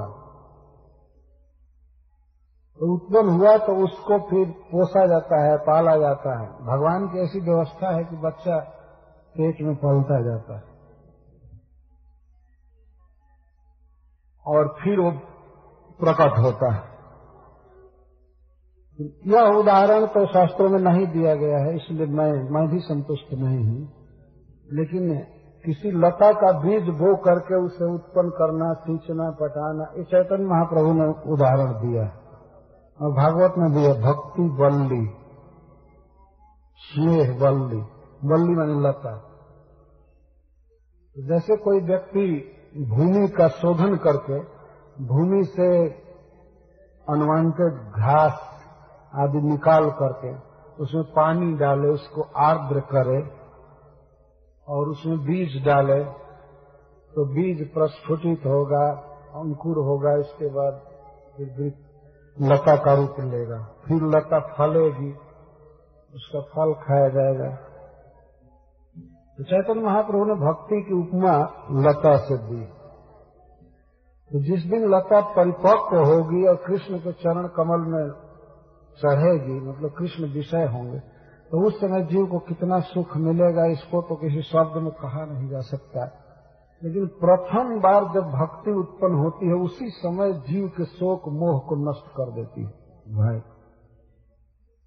जीव इस प्रकार से तीन स्थितियों में यहाँ पड़ा हुआ है। शोक, मोह और भय। इन शब्दों को हम लोगों को अच्छी तरह से समझ लेना चाहिए। शोक का अर्थ होता है चिंता। जो भूतकाल में हो चुका है, कोई दुख हमारे मन पर असर है और उसका बारंबार जब हम चिंतन करके जलते हैं तो उसको शोक कहा गया। संस्कृत में सुच शब्द का अग्नि भी होता है। जिस चिंता से हम जलते हैं तो इसीलिए इसको शोक कहते हैं। इसमें जलन शब्द प्रधान है। जलते रहते। कुछ न कुछ सोच कर जलते रहते और भविष्य में कोई दुख की आशंका करके मन हमेशा विकल रहता है, घबराता है तो उसको भय कहते हैं। ये न हो जाए, वो न हो जाए, ऐसा न हो जाए। जीव हमेशा भय में है। भय का कारण क्या है? भय का कारण है कि नस्वान शरीर को मैं माना है। शरीर तो जाएगा ही ये बूढ़ा होगा कटेगा, छटेगा, संसारिक स्थितियाँ बदलेंगी। कभी धन भी चला जाएगा, कभी धन आएगा। और सबसे बड़ा भय क्या है? मर जाना, शरीर छोड़कर चले जाना।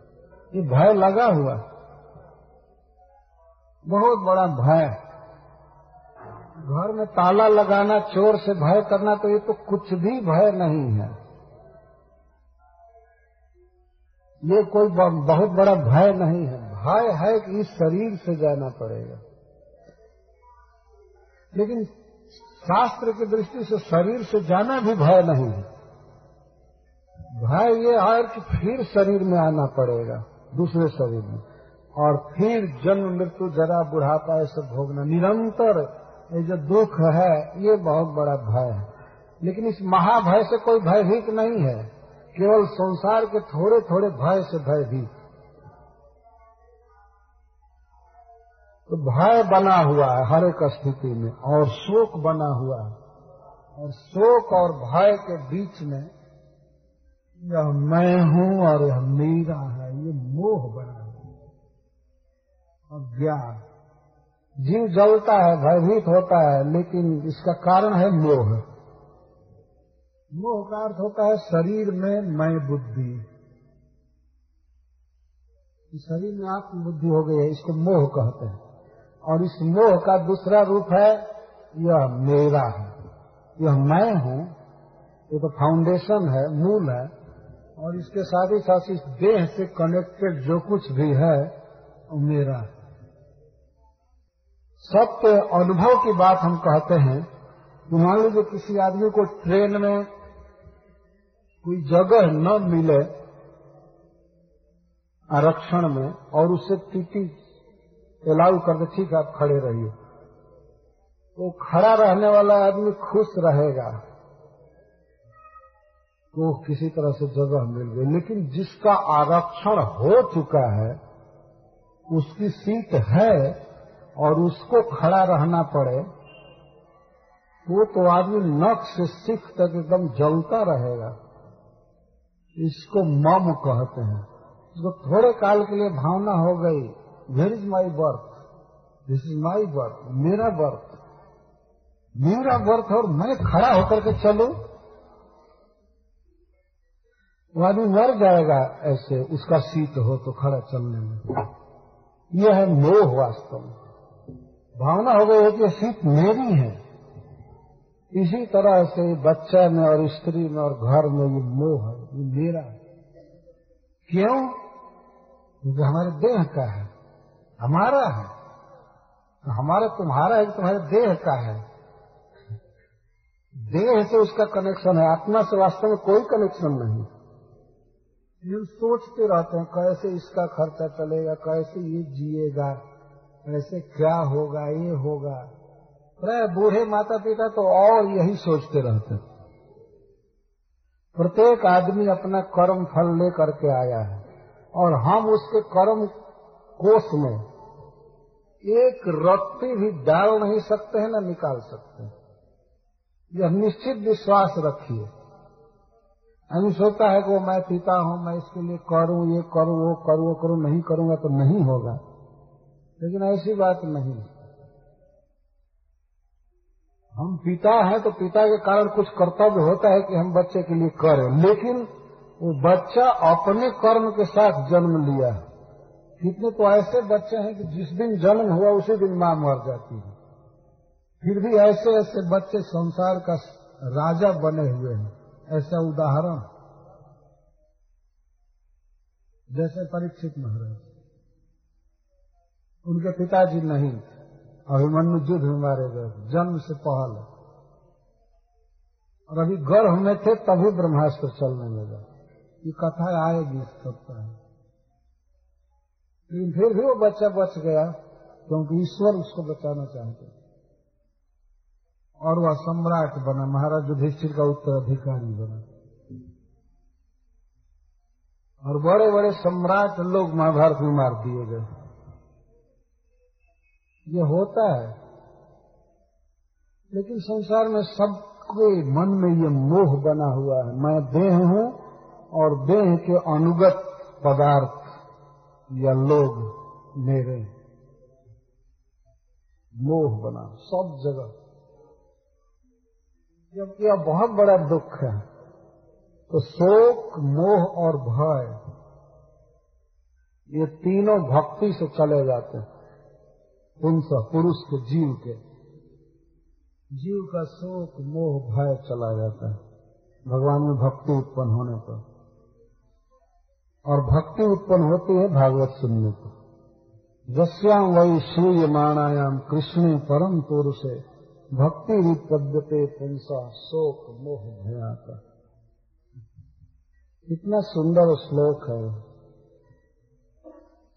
तो अब तो किसी को संदेह नहीं होगा कि भागवत पढ़ने का और सुनने का क्या फल है।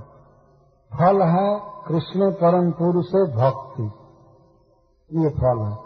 और भक्ति आएगी तो अपने आप दुख तो अब चला जाएगा। उसको भेजने के लिए कोई प्रयास नहीं करना पड़ेगा। कोई साधन नहीं करना पड़ेगा। भक्ति उत्पन्न होगी और शोक, मोह, भय सब चला जाएगा।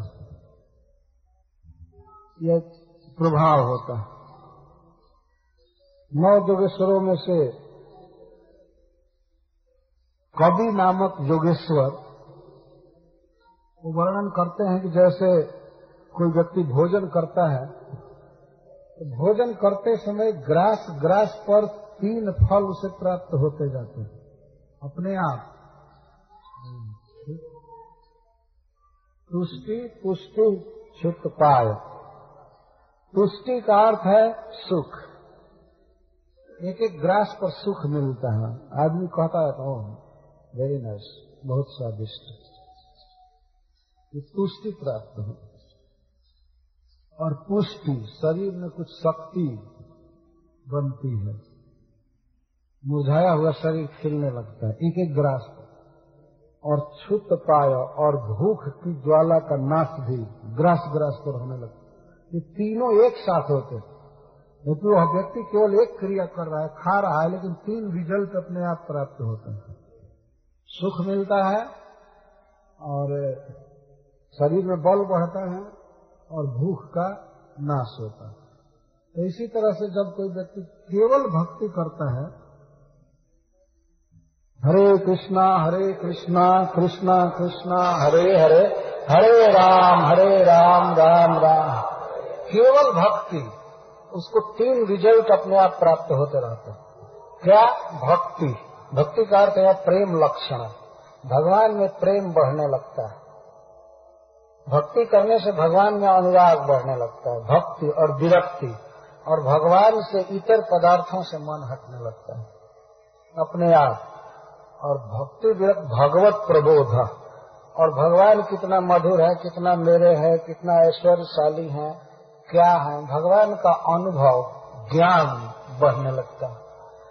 उनका ज्ञान मिलना और उनके प्रति प्रेम बढ़ना और इन दोनों से विमुख जीवों और पदार्थों से मन हटने लगना। ये अपने आप होता है, भक्ति करने से। भगवान का अनुभव मिलने लगता है और भगवान में प्रेम बढ़ने लगता है और सांसारिक पदार्थों से, स्थितियों से मन हटने लगता है। उसका आग्रह नहीं रह जाता मन में। केवल भक्ति करने से होता है। ऐसा नहीं कि एक एक के फल के लिए वो अलग अलग साधन करो।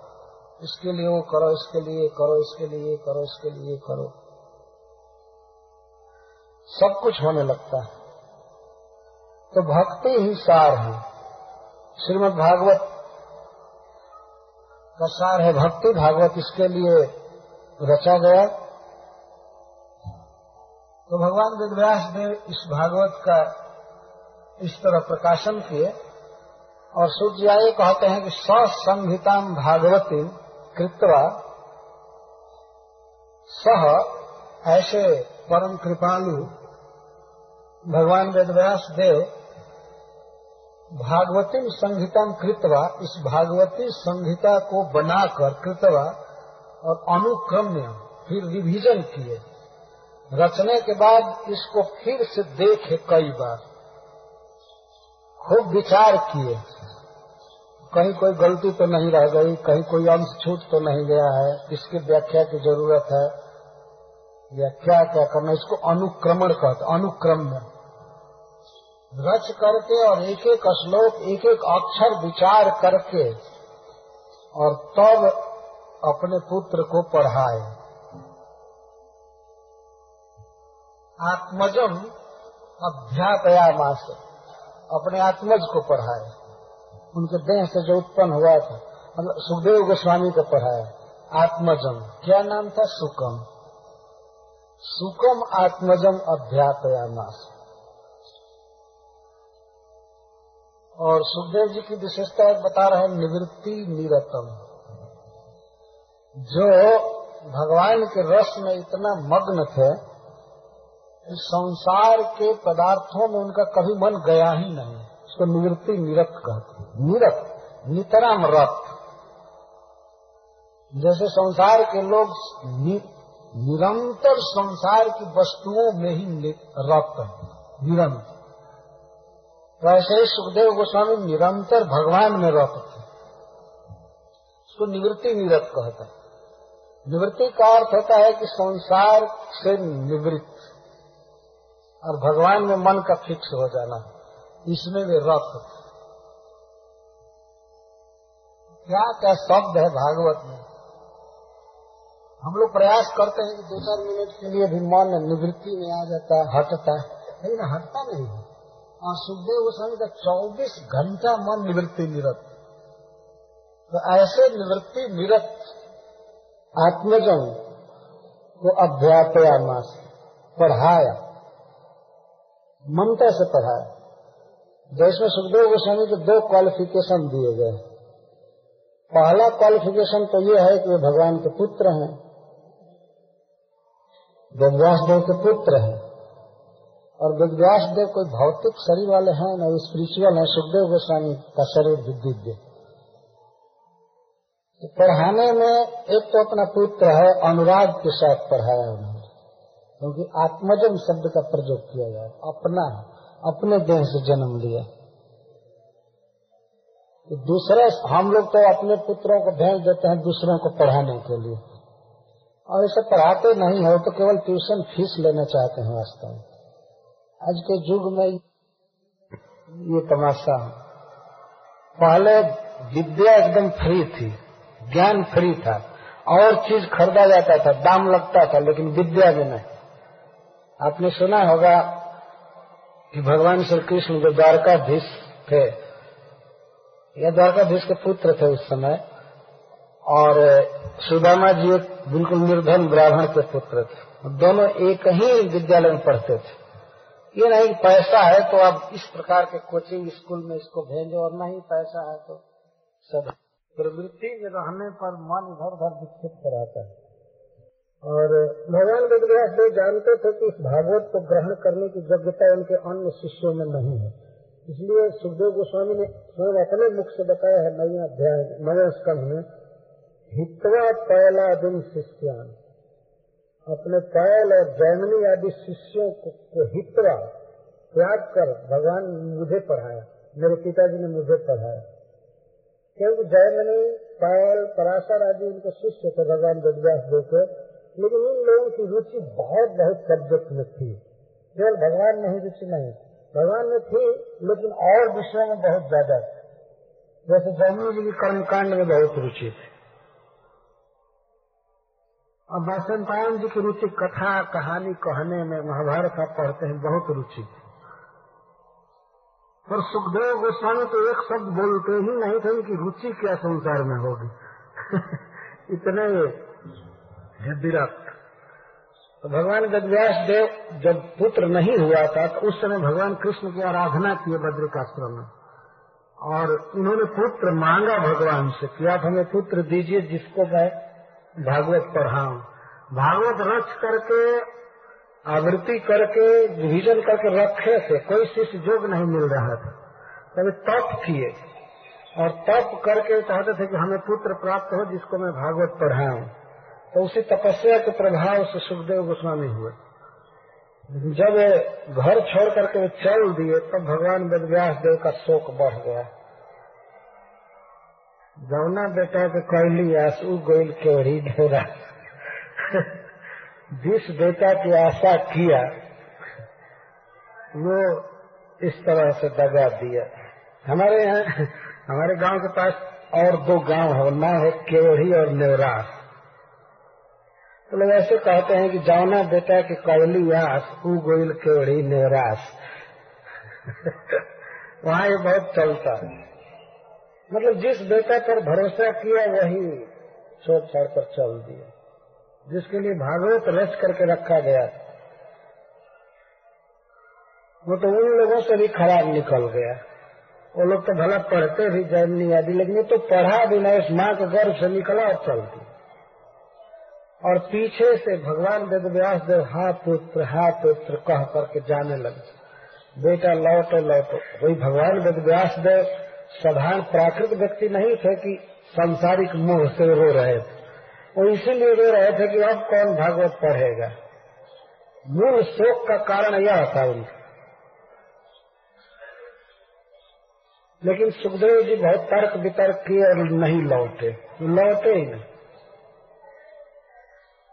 तब वेदव्यास देव ने एक उपाय किया कि अपने कुछ शिष्यों को, बालक शिष्यों को, उन्होंने भागवत का छिटफुट श्लोक स्मरण करा दिया।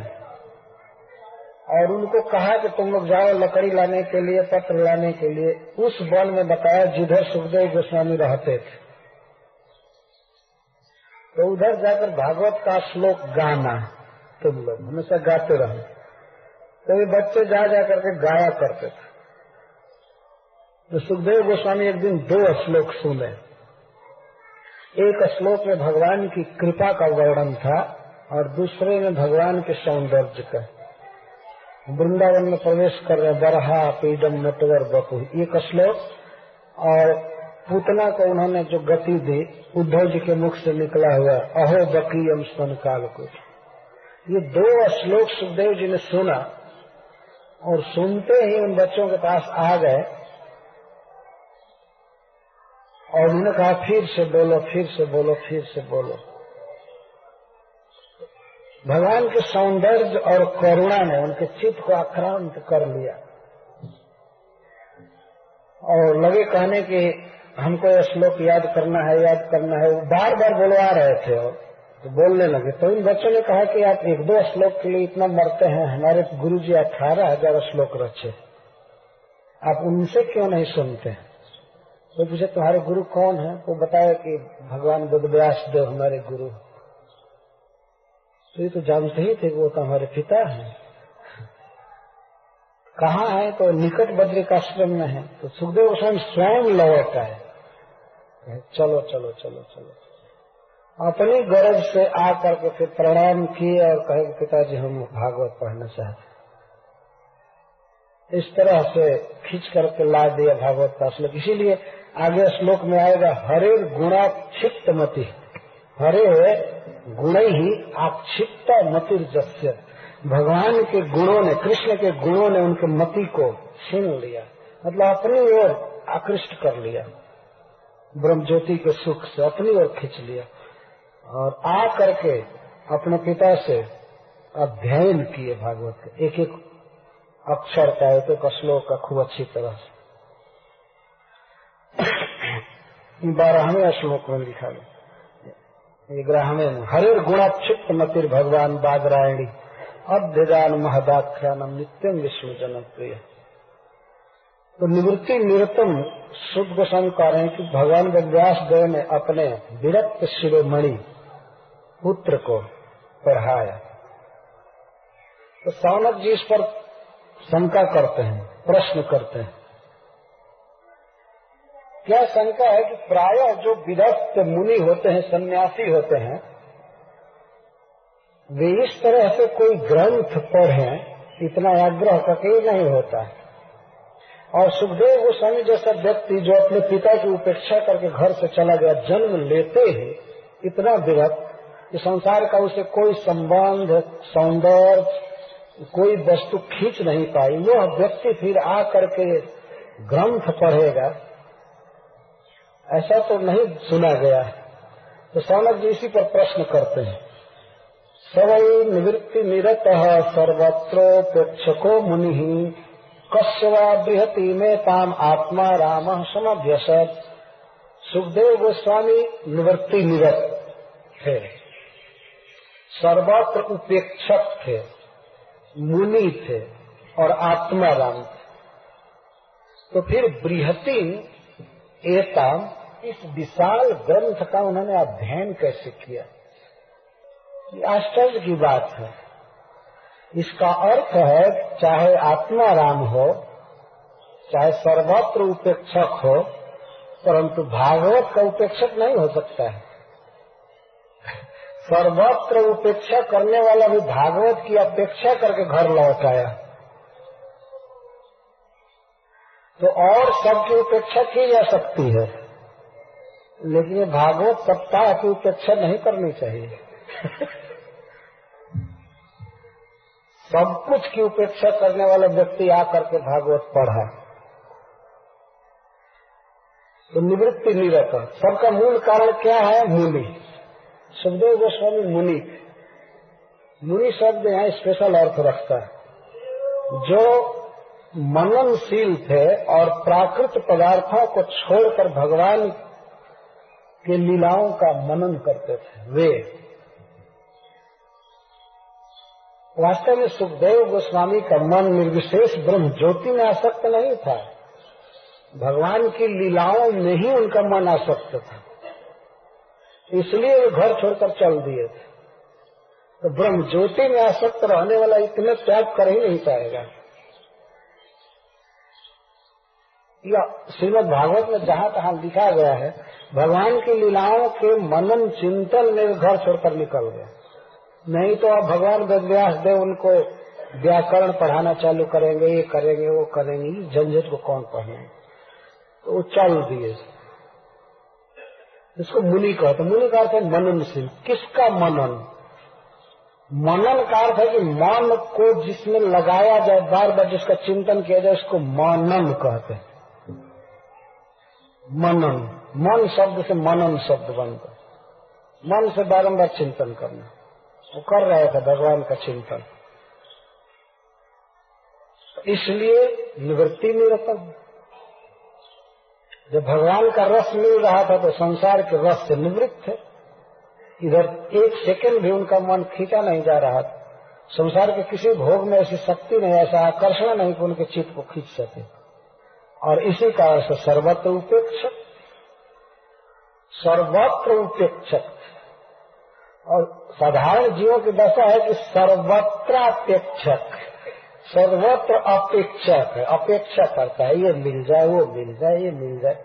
सुखदेव गोस्वामी तो सब कुछ की उपेक्षा करते कुछ भी नहीं चाहिए। सर्वत उपेक्षक का अर्थ है कि कोई इच्छा नहीं थी उनको। ब्रह्मलोक के भोग की या श्लोक के कुछ नहीं उपेक्षा नहीं, क्योंकि बहुत भारी रस में थे। और सबसे बड़ा कारण ये था आत्मा राम और इसीलिए वे आत्मा में, भगवान श्री कृष्ण में आ राम रम रहे थे। उनका सुख वही था, दूसरा नहीं। उसको आत्मा राम कहते आत्मनि आ सम्यक रमते इति आत्मा राम। जो आत्मा में भगवान श्री कृष्ण में रमे उसको आत्मा राम कहा।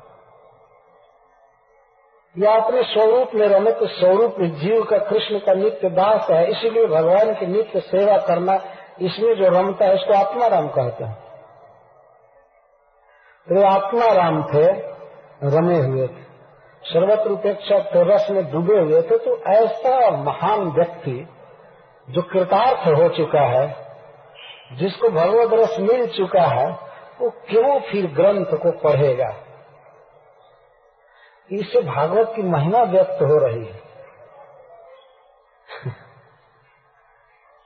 भागवत की बहुत बड़ी महिमा व्यक्त हो रही है। जब आत्मा राम मुनि गण भी भागवत पढ़ने के लिए लौटते हैं सुनने के लिए तो रात दिन ऑफ़िस और घर में रहने वाला व्यक्ति क्यों नहीं सुनेगा इसको? वो कौन से रस में है? है ना? उसको तो कोई रस मिल नहीं रहा है संसार में तो दुख से जल रहा है।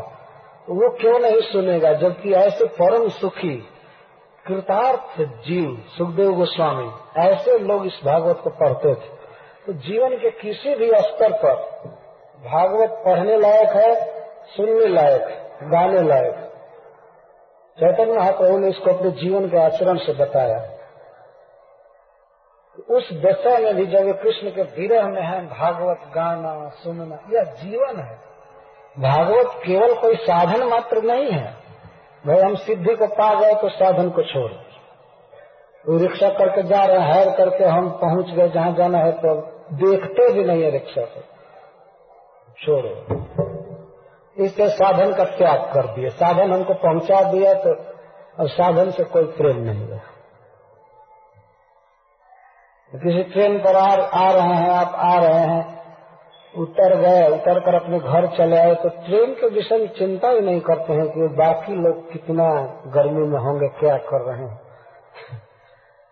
चिंता नहीं करते हैं साधन की। आगे एक्सीडेंट भी हो जाए तो बहुत मन पर प्रभाव नहीं पड़ता।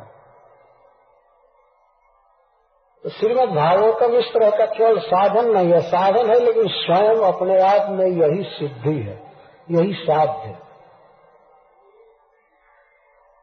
इसलिए भगवान वेदव्यास देव ने कहा है कि त्रिगत भागवतम रसम आलयम। आलयम का अर्थ है कि मुक्ति पर्यंत इसको पियो। जब तक मुक्ति नहीं हो जाती है, तब तक ये जब मुक्ति तक पियो। हाँ माने पर्यंत, मुक्ति तक पियो। भगवान के धाम में जाने के बाद पियो वहाँ तो खैर उपदेश की आवश्यकता ही नहीं है। ये उपदेश भूमि, इस पृथ्वी पर आवश्यकता है। जब तक इस पृथ्वी पर हो, पियो पियो। पिबत भागवतम रसम।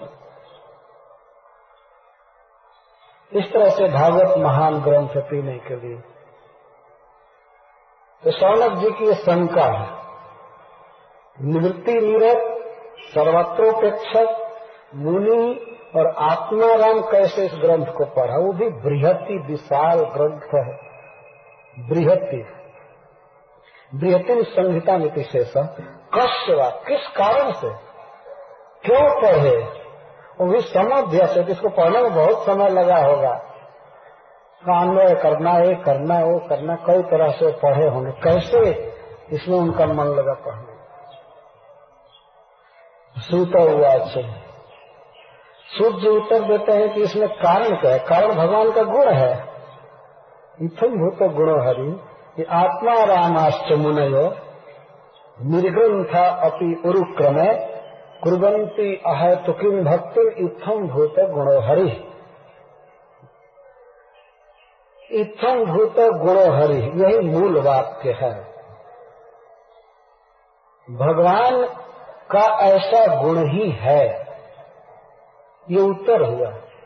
भगवान इतने विलक्षण रस्म वस्तु हैं, इतने विलक्षण है कि चाहे कोई निवृत्ति निरत हो आत्मा राम हो, मुनि हो, उसको अपने गुण से खींच ही लेते हैं और भक्ति करता है।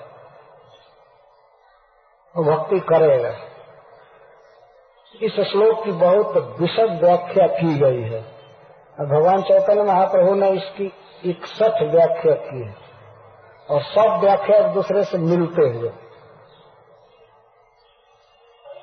आत्मा रामाष्ट मुने आत्मा राम का अर्थ आत्मा में रमने वाले और आत्मा के सात अर्थ होते हैं। उन सातों में जो रमता है आत्मा राम है। आत्मा के सात अर्थ इस तरह से है।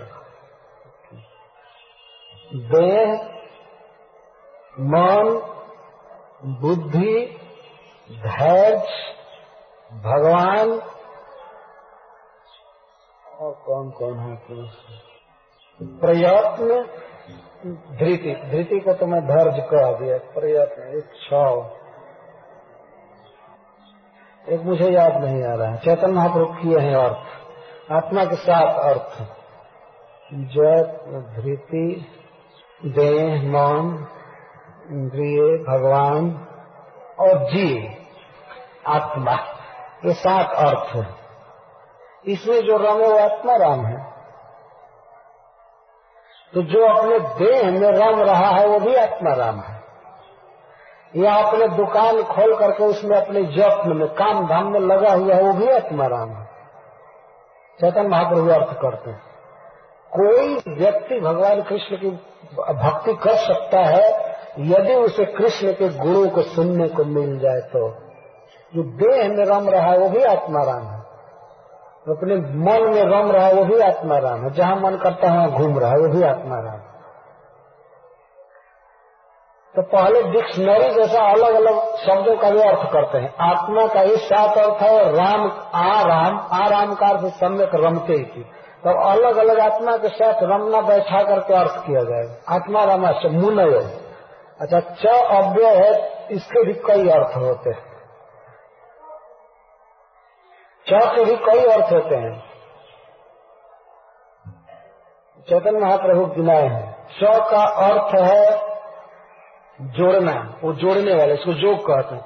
एक शब्द से दूसरा जोड़, जुड़ता है, इसको च कहते हैं। यह और और अर्थ में च का शब्द प्रयोग। और च का अर्थ प्रयोग होता है भी आल्सो अंग्रेज़ी में कहते इसके साथ ही साथ भी करते और च का अर्थ है अवश्य। और इस तरह से कई अर्थ किए हैं च का यह अव्यात्मा रामच मुनय और मुनि का अर्थ भी कई किए मुनि का ऐसे जनरल अर्थ तो ऋषि मुनि होता ही है। मुनि शब्द का यही अर्थ होता है। लेकिन मुनि शब्द संस्कृत शब्दकोश से किया गया है, मुनि शब्द के ग्यारह अर्थ होते हैं। मुनि शब्द का अर्थ होता है जो बोल नहीं सकता है, मौन। मनुष्यों के अलावा जितने प्राणी हैं, बहुत कम बोलते हैं, इसलिए सब मुनि पक्षी को भी मुनि कहा गया और मननशील तो इसका अर्थ होता है, मौनी अर्थ होता है, तपस्वी अर्थ होता है ऋषि अर्थ होता है। यहाँ तक कि मुनि का अर्थ कर्मी भी होता है, अपने काम में, धंधे में रम रहा मुनि का भी अर्थ होता है। और मुनि का खास अर्थ एक होता है कि जो बोल नहीं सकते। वृक्ष बोलते नहीं है, उनको मुनि कहते हैं। वृंदावन के वृक्ष भी भगवान की भक्ति करते हैं। और गाय, बैल, ये बेचारे बोलते नहीं है। ये भी भक्ति कर सकते हैं। ऐसा भगवान का गुण है, कृष्ण के संपर्क में आ जाए, बस भक्ति करने लगेगा। आत्मा रमस्त मुनि निर्ग्रंथा। और निर्ग्रंथा का अर्थ है, जो ग्रंथ से ऊपर उठ गए हैं, विधि निषेध से परे हो गए मूल अर्थ तो ये होगा। इसके साथ ही साथ ग्रंथी शब्द का अर्थ होता है, गांठ। जिसके पास बहुत धन हो, उसको सग्रंथ कहते पहले। पहले ऐसा नोट नहीं होता था तो लोग कहीं चलते थे तो गांठ बाँध कर चलते थे, पैसा लेकर करते और जिसके पास पैसा नहीं होता था, उसको निर्ग्रंथ कहते थे, गरीब। निर्धन गरीब भी भगवान की भक्ति कर सकते हैं। और निर्ग्रंथ का एक अर्थ होता है, जिसके पास नितराम ग्रंथी हो। व्याध को ग्रंथि सग्रंथ कहते हैं। निर्ग्रंथ कहते हैं। व्याध जिसे मृगारी भक्ति किया। और निर्ग्रंथ का अर्थ है कि जो ग्रंथ कभी पढ़ नहीं सकते हैं, सुने भी नहीं कि भागवत क्या चीज़ है। बिना ग्रंथ के। भागवत पाठ करने वाले भी भागवत सुन रहे हैं और जो आप तक भागवत नहीं पढ़े होंगे, वो भी सुन रहे हैं। वो भी भगवान के भक्त है। निर्ग्रंथ का एक अर्थ है। ग्रंथ नहीं पढ़े।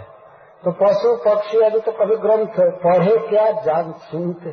नाम भी नहीं जानते होंगे भागवत कोई ग्रंथ ये भी भक्ति कर सकते किए है दसम स्कंध में सब वर्णन है। भगवान उनकी भक्ति का स्वयं अनुमोदन किए, प्रशंसा किए। तो निर्गम था। ये लोग भी अति शब्द अव्यय है, इसके भी कई अर्थ हैं। ये लोग भी अहेतुकी भक्ति कुरंत कुरंती अहेतुकी भक्ति। इथम भूत गुणो हरि। अब इथम भूत शब्द बता रहा है कि कुछ कहा नहीं जा सकता। भगवान का ऐसा आकर्षण है कि आत्मा राम मुनि भी उनमें अहेतु की भक्ति करते हैं, पशु भी करते हैं, व्याध भी करते हैं, निर्धन करते हैं, धनी करते हैं। निर्ग्रंथ कार से नितराम ग्रंथ जिसके पास बहुत ग्रंथ है बहुत गांठ है, बहुत पैसा है, वो भी भक्ति करता है। और निर्ग्रंथ का अर्थ एकदम कंगाल है, वो भी भक्ति कर सकता है। ये वास्तव में कृष्ण ही एक ऐसे व्यक्ति हैं जो सबके हैं, और किसी भी अवस्था में सुलभ है। कहीं भी। ऐसा नहीं कि गरीब हो गया तो भगवान उसके नहीं है। या ज़्यादा धनी हो गया तब भगवान उससे रंज हो जाएँगे। और भगवान का भजन नहीं कर सकता, ऐसी बात नहीं है। जैसे पिता है, पिता के पुत्र का कोई पुत्र धनी हो जाए, गरीब हो जाए, फिर भी उसका समान संबंध बना रहता है। इसी तरह भगवान हरि, श्री कृष्ण, जो भक्तों के दुख को हर लेते हैं और अपने प्रेम, अपना प्रेम देकर के मन और नेत्र हरते हैं, उनमें ऐसा विलक्षण गुण है, जीवों के साथ उनका ऐसा संबंध है कि कोई भी व्यक्ति उनके संपर्क में आएगा भजन करेगा। वैदिक ग्रंथ बताते हैं कि देह में महायासक्त व्यक्ति भगवान का परम भक्त हुआ। महानिर्धन भगवान का भक्त हुआ। पशु भक्त हो गया, पक्षी भक्त हो गया। जटायु पक्षी थे। जो सीता जी का अपहरण हो रहा था तो रावण से युद्ध किए। और युद्ध में उन्हें परास्त कर दिया गया, उनके पंख को रावण ने काट दिया। एक पक्षी तक भगवान की भक्ति कर सकता बानर तो महाभक्त है ही। हनुमान जी बानर ये बानर भी भगवान की भक्ति कर सकता है तो नर क्यों नहीं कर सकता? नर तो जब होगा तब तो बानर से श्रेष्ठ ही है है ना? जब वाह नर कर सकता है तो या नर क्यों नहीं कर सकता? ये सोचने की बात है वास्तव? वा नर, नरो वा नरो वा श्रीमद भागवत में लिखा गया है। जब नर कर नर वा अनर है नर हो चाहे अनर हो। वा नर का अर्थ भागवत में किया गया है। वा माने अथवा नर शब्द पंचम स्कंद हनुमान जी खुद बोल रहे हैं, नरो वा नरो। नर वा अनर। कोई भी हो, भगवान भक्ति कर सकता है। ऐसा नहीं है कि केवल नर शरीर से करेगा। क्या शर्त है कि भगवान के गुण से उसका संपर्क हो जाए? बस। वो भक्ति करेगा। और अहेतु की भक्ति करेगा। हेतु के कई अर्थ चेतन महाप्रभु बताए और अहेतु की मतलब भगवान से प्रेम करेगा तो बस प्रेम करेगा, उनसे कुछ चाह करके प्रेम नहीं, किसी वस्तु की कामना करके नहीं। तो वृंदावन लीला में वर्णन है कि भगवान कृष्ण के आगे मोर नाचते थे तो मोर भक्ति करते थे और कृष्ण को देना चाहते थे, कृष्ण से लेना नहीं चाहते थे। कृष्ण के आगे ये नाचते नाचते अपना मोर पंख गिरा देते थे और कृष्ण उसको लेकर अपने सिर पर धारण करते थे। वो देते थे, कृष्ण से लेते नहीं थे। या कृष्ण को नाच दिखा दिखा करके कृष्ण को सुखी करते थे। कुरवंती, यह शब्द। करते कृष्ण में भक्ति करते कृष्ण के प्रति भक्ति करते हैं, अपने आप सिद्ध कर रहा है कि कृष्ण के सुख के लिए करते हैं। परस्मय पद का प्रयोग किया गया है। कुरवंती कुरवंती शब्द अपने आप यह सिद्ध कर दिया कि वह व्यक्ति जिसने भक्ति कर रहा है, उसका काम बनाने के लिए कर रहा है। कृष्ण के सुख के लिए भक्ति करते हैं। तो अहेतु की भक्ति करते हैं। और कोई भी व्यक्ति कर सकता है। वो तो आत्मा राम थे, सुखदेव गोस्वामी। परमहंस चूड़ामणि थे। वे भक्ति किए तो क्या आश्चर्य की बात है। पशु कर सकते हैं, पक्षी कर सकते हैं। ऐसा गुण है भगवान कृष्ण का। किसके लीला ने उनको खींचा? हरि की लीला। हरे गुणा क्षिप्त मती वास्तव में सबसे बड़ा सौभाग्य जीव का यही माना गया है कि भगवान श्री कृष्ण के बारे में उसे सुनने को मिले। और सबसे बड़ा दुर्भाग्य यही है जीव का कि कृष्ण के विषय में सुनने को नहीं मिलता। यही सबसे बड़ा दुर्भाग्य। कहा जाता है, शास्त्र कहता है कि सबसे बड़ा सौभाग्य है साधु संग, लेकिन साधु संग का मतलब ही है कृष्ण का श्रवण। क्योंकि साधु की परिभाषा बारंबार भागवत में दी गई है तो वहाँ कहा गया है जत्रो तमसलो गुणानुवाद प्रस्तुयते ग्राम्य कथा विघात इथम भूत गुणो हरि, भगवान में ऐसे गुण ही हैं। किसी को भी वो खींच ले। तो भगवान के गुणों ने ऐसे उपेक्षक को अपेक्षक बना दिया। रात दिन विरक्त रहने वाले, घूमने वाले के आँखों में अजस्र आँसू बहाना चल, बहवा दिया कृष्ण प्रेम मौनी को सात दिन और सात रात निरंतर बोलने के लिए बाध्य कर दिया। यह है गुण भगवान। हरे कृष्णा हरे कृष्णा कृष्णा कृष्णा, हरे हरे हरे राम हरे राम राम राम, हरे। प्रायण मुनो राजन निवृत्ता विधि सेधता निर्गुण अवस्था रमनते स्म गुणानुकथने हरे। सुखदेव गोस्वामी अपने प्रवचन के प्रारंभ में ही कहते हैं भारत परीक्षित से, कि हे राजन जो भी विधि निषेध से अतीत है, मुनिजन है, निर्गुण प्लेटफार्म पर हो जाते हैं। प्राय उनका एक ही काम होता है। देखा गया है प्राय रमनते गुणानुकथने हरे। हरि के गुणानुकथन में रमते रहते हैं। रमना शब्द यह बताता है कि बिना किसी रूटीन के, बिना किसी बाहरी दबाव के, अपने आप जहाँ मन लगा रहे और हटाने से भी न हटे उसको रमण कहते हैं। जैसे बच्चे खेलने में रमते रहते हैं तो इनको रमना कहते हैं। बच्चे कोई शिक्षा देने पर खेलने नहीं जाते हैं, तुमको खेलना चाहिए। बल्कि रोका जाता है कि अब खेलो मत, चलो पढ़ो। वो जल्दी जाना नहीं चाहते हैं। वो खेलना चाहते हैं। इसको रमण कहते रमु क्रीड़ा है। तो इस तरह की परम आसक्ति को रमण कहते हैं। तो आसक्ति पूर्वक मुनिजन प्राय भगवान के गुणों, गुणानुकथन में रमे रहते हैं। बोलते रहते हैं, अगर कोई नहीं है तो गायंती, गाते रहते हैं। नहीं, कोई सुनने वाला है तो गाते हैं, बोलते हैं। और कोई बोलने वाला मिल गया तो सुनते सुनवंती सुनवंती गायंती गृणंत भीक्षण स्मरंती नंदंती तवे हितम जना। तय पश्यंत चिरेण तावकम भव प्रवाहो परमम पदाम्बुज और दूसरे लोग श्रवण कीर्तन में है तो अभिनंदन अभिनंदन अभिनंदन करता है, अनुमोदन करता है। तो इस तरह से भगवान के बहुत से गुण हैं। यह इथम भूत गुण एक ऐसा शब्द है कि क्या कहा जाए? जैसे मान लीजिए किसी धनी व्यक्ति का वर्णन किया जाए और कहा जाए कि संसार में सब, सभी की इच्छा पूरी कर सकता है, उसके पास बहुत धन है, ये धन है, वो धन है, वो धन है, सारे ब्रह्मांड को खिला सकता है, पिला सकता है, उसका वर्णन इतना ही पर्याप्त है कि अरे इतना धन उसके पास है ही कि वो कुछ भी कर सकता है।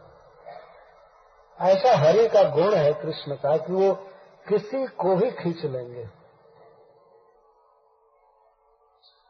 गोपी जन तो बांसुरी को कहती हैं कि सखी जो वेणु है, बांसुरी है, इसमें कोई रस नहीं है। तो सात सात छेद है इसके पेट में। एक छिद्र वाला कितना बुरा माना जाता है। छिद्र मैंने दोष। ऐसे सात सात छेद है। सूखा बाँस है। लेकिन आज इसका कमाल देखो। क्यों ऐसी इसमें विशेषता आ गई कईयों में रस बहने लगता था। तो भगवान से संपर्क होने पर वास्तव में जीव ग्लोरियस होता है, आनंदित होता है, सुखी होता है। सुखदेव गोस्वामी जब वन में घूम रहे थे, संसार को छोड़कर उपेक्षा करके, यहाँ तक कि अपने पिताजी के स्नेह में शब्दों की उपेक्षा कर चुके थे। सब कुछ की उपेक्षा, न खाना, न पीना, कुछ भी नहीं। कोई परवाह नहीं थी। ऐसे व्यक्ति को भी भगवान के गुणों ने ऐसे खींचा ज़बरदस्ती की, वो एकदम परबस हो करके आ गए। इसे आक्षिप्त लिखा गया। आक्षिप्त कहते हैं, ज़बरदस्ती किसी को घसीट करके ला देना। आत्माराम मुनि बने हुए। और वो अब आ करके गोपी जनों की बातें कह कह करके रोने लगे। जब सुखदेव स्वामी कथा कर रहे थे दसम स्कंद की, और महाराज ने परीक्षित ने पूछ दिया कि एक साल पहले घटना घटी थी, वो आज की घटना कैसे हो सकती है? ब्रह्मोहन लीला। जो ब्रह्मा जी गाय बछड़ा बछड़ा चुराए थे और बच्चों को चुराए थे। यह प्रश्न सुनते ही सुखदेव गोस्वामी जी को समाधि लग गई। और वो लीला में जा पहुँचे। बोलना बंद हो गया। महाराज परीक्षित तो बहुत शोक में हुए कि अब कौन कथा सुनाएगा, ये तो लीला में तल्लीन हो। तो कीर्तन ज़ोर से चालू हुआ। मृदंग और झांझ बजने लगे। तब जाकर के फिर बहिर्मुख हुए। ये भागवत में लिखा गया है। और जब वर्णन करते थे भक्तों के उद्गार भगवान के प्रति, जैसे गोपियों के उद्गार तो सुखदेव गोस्वामी निरंतर आँसू से सने रहते थे। कहा गया आत्मा रामत्व? और सब कुछ भूल गए, अब बहने लगे। भगवान के गुण ही ऐसे हैं। क्या कहा जाए? श्री गोपी जनों ने बहुत बहुत इस पर विपरीत भाव से कहा। है कि श्री कृष्ण के गुण ऐसे हैं कि ये किसी को भी फंसा लेते हैं। और अपनी दासी बना करके और फिर छोड़ देते तो हमारा मन घर के काम धंधे में लग रहा था। गोपी जन कहती हैं कि जब भगवान रास लीला में गोपियों को लौटाने लगे शुरू में ही लौट जाओ, तुम वृंदावन की शोभा देख ली, ये कर ली, वो कर। तो गोपीजन कहते हैं कि चित्तम सुखे न भवता, प्रहतम गृह सुजल निर्विशति। हमारा चित्त तो पहले घर के काम धंधे में लगता ही था, लेकिन इसको आपने खींचा क्यों? हमारा मन घर में लग, लग रहा था। तो आपने बांसुरी द्वारा या मंद मुस्कान द्वारा लीला द्वारा जैसे तैसे आँखों के इशारे द्वारा हमारे चित्त को खींच लिया। चित्त को खींच लिया हमारी दशा को आपने वैसी कर दी जैसे कोई पक्षी के दोनों पंख को तोड़कर कहे कि उड़ो। हमारे हाथ पैर तो आप तोड़ दिए, हमारा मन खींच लिए, अब हम ब्रज में जा नहीं पाएँगे। जाएँगे तो बिना मन के हम करेंगे क्या वह? इस तरह उलाहना देती तो भगवान श्री कृष्ण कहता है कि हम क्या तुम्हारे चित्त को खींचे? हैं हम तो कुछ नहीं किए। कहते आप में ऐसा आकर्षण ही आपकी बांसुरी में, इसमें, उसमें कभी कभी तो गोपीजन कहते आपका दोष नहीं है, आपके सौंदर्य का दोष है। आप इतना सुंदर है कि यह दोष है। आप क्या करें? और भगवान सुंदर है तो इसमें भगवान का क्या दोष है? कोई उनके सौंदर्य पर मरे या पीछे लगा रहे तो अब वो क्या करे? कुरूप बन जाए इतना कृष्ण विलक्षण है कि आत्मा राम मुनि उनके पीछे लता पता भी उनके पीछे पशु पक्षी उनके पीछे, जो देखा, जो संपर्क में आया, वो विशुद्ध हो गया। हरिणिया अपने पतियों के साथ भगवान के सौंदर्य को देखती थी और चरना छोड़ दी। गायें चरना छोड़ देती थी, बछड़े दूध पीना छोड़ देते थे। चरने में कितनी गाय की आसक्ति होती है, बच्चे दूध पीने में कितना आसक्त होते हैं गाय का, लेकिन वो जीवन का उतना रसमय कार्य भी भूल जाते थे। यह श्लोक बहुत महत्वपूर्ण है। आत्मा रामाष्ट मुनयो निर्ग्रंथा पेरुक्रम कुरंत है तो किम भक्ति निथम भूत गुण है। ऐसा गुण ही है। तो गुण सुनकर कौन कौन भक्त हो गए? भगवान चैतन्य महाप्रभु गिनाए हैं। श्रुत्वा गुण भुवन सुंदर सिंहवतान रुक्मिणी ने अपने पत्र में लिखा कि मैं आपके गुणों को सुन करके अपने आसक्त हो गई। और आपके रूप की कथा सुनकर मैं अपने आसक्त हो गई। मेरा मन निर्वज हो चुका है। आप इतने महान हैं, फिर भी आपको पाने की मेरी लालसा है। आपके गुणों ने मुझे बाध्य कर दिया। और यदि आप नहीं आए तो मैं निश्चित आत्महत्या करूँगी। इस तरह का पत्र लिखना कितनी बड़ी बात। और वो भी सेना आ चुकी है। दूसरा दुल्हा बनकर आ चुका था, शिशुपाल। इन भगवान के गुणों ने इस तरह पत्र लिखने के लिए विवश कर दिए, वो लिख। तो गोपियों ने भगवान के गुण को देख करके, रूप को देख करके, गुण को सुनकर, रूप को देख करके, बांसुरी का स्वर सुन करके, सब कुछ छोड़कर कृष्ण में अनुरक्त हो गए। चार कुमार भगवान के चरण गंध को सुनकर सब कुछ छोड़ दिए। ब्रह्म सुख छोड़कर भगवान में तल्लीन हो गए। सुखदेव गोस्वामी उसके अद्भुत प्रमाण है। वृंदावन की गौए, वृक्ष, लता, कोई भी व्यक्ति, ऐसा गुण है। अच्छा जब इथम भूत गुण हरि ही भगवान ऐसे गुण वाले है ही तो निश्चित यह सिद्धांत यहाँ आ गया कि जो व्यक्ति भगवान के गुणों को कहेगा, प्रसारित करेगा, उससे बढ़ करके भगवान का प्रिय कोई नहीं हो सकता। इसकी आवश्यकता है कि लोगों को बताया जो लोग कृष्ण के विषय में जानते नहीं कभी कभी तो लोग सोचते हैं कि और लोग जैसे अन्य अन्य लोगों को भगवान कह दिया जाता है वैसे भगवान कृष्ण को भी कह दिया गया और ऐसे भी कहते आप, आप लोग तो कृष्ण के भक्त हैं हम तो दूसरे थे। तो समझते नहीं। इसलिए भगवान के गुणों के वर्णन की आवश्यकता है। इस सप्ताह में खूब अच्छी तरह से भगवान के गुणों का वर्णन किया जाएगा। वर्णन करने वाले देखिए कौन कौन लोग हैं गिना रहे सुध गोस्वामी तो कहते ही जा रहे हैं। सबकी बातों को वो अपनी बात में कहेंगे कभी कभी अपना, अपनी तरफ़ से बोलते हैं भगवान के विषय में। अर्जुन के मुख से सबसे पहले भगवान के गुणों का वर्णन, सातवें अध्याय जब अश्वत्थामा ने ब्रह्मास्त्र मारा तो उस समय कृष्ण के गुणों का वर्णन करते हुए उनकी शरण ले रहे हैं। पाँच श्लोक में तो अर्जुन सबसे पहले वक्ता है कृष्ण के गुण के, इस प्रसंग में। इसके बाद उनकी माँ है। अर्जुन की माँ। अर्जुन जैसे महान भागवत भागवत परिकर, भगवत पार्षद की माँ, बहुत अनुभवी महिला थी। बहुत बड़ा बड़ा राजनीति का चक्र उसने देखा था। वैसे राजर्षि की पत्नी थी जो असमय में विधवा हो गई और उसके बच्चों को मारने के लिए क्या क्या प्रयास किया गया। लेकिन भगवान कृष्ण अद्भुत स्नेह किए उससे, अपनी माता से भी बढ़कर। तो उसने अपने जीवन का अनुभव दिया है और जीवन का अनुभव मतलब कृष्ण के विषय में उसने अपना मत दिया कृष्ण आप क्या है? ऐसे सामने बात कर रही आप क्यों अवतार लेते हैं? आपकी ये लीला आपकी वो लीला? तुलना भी करते हैं कि देवकी आपकी माँ है, मैं आपकी बुआ हूँ, लेकिन आपने अपनी माँ से भी ज़्यादा स्नेह मुझे दिया है। अधिक उपकार किया। तो कृष्ण तत्व को खूब भली भांति परखा।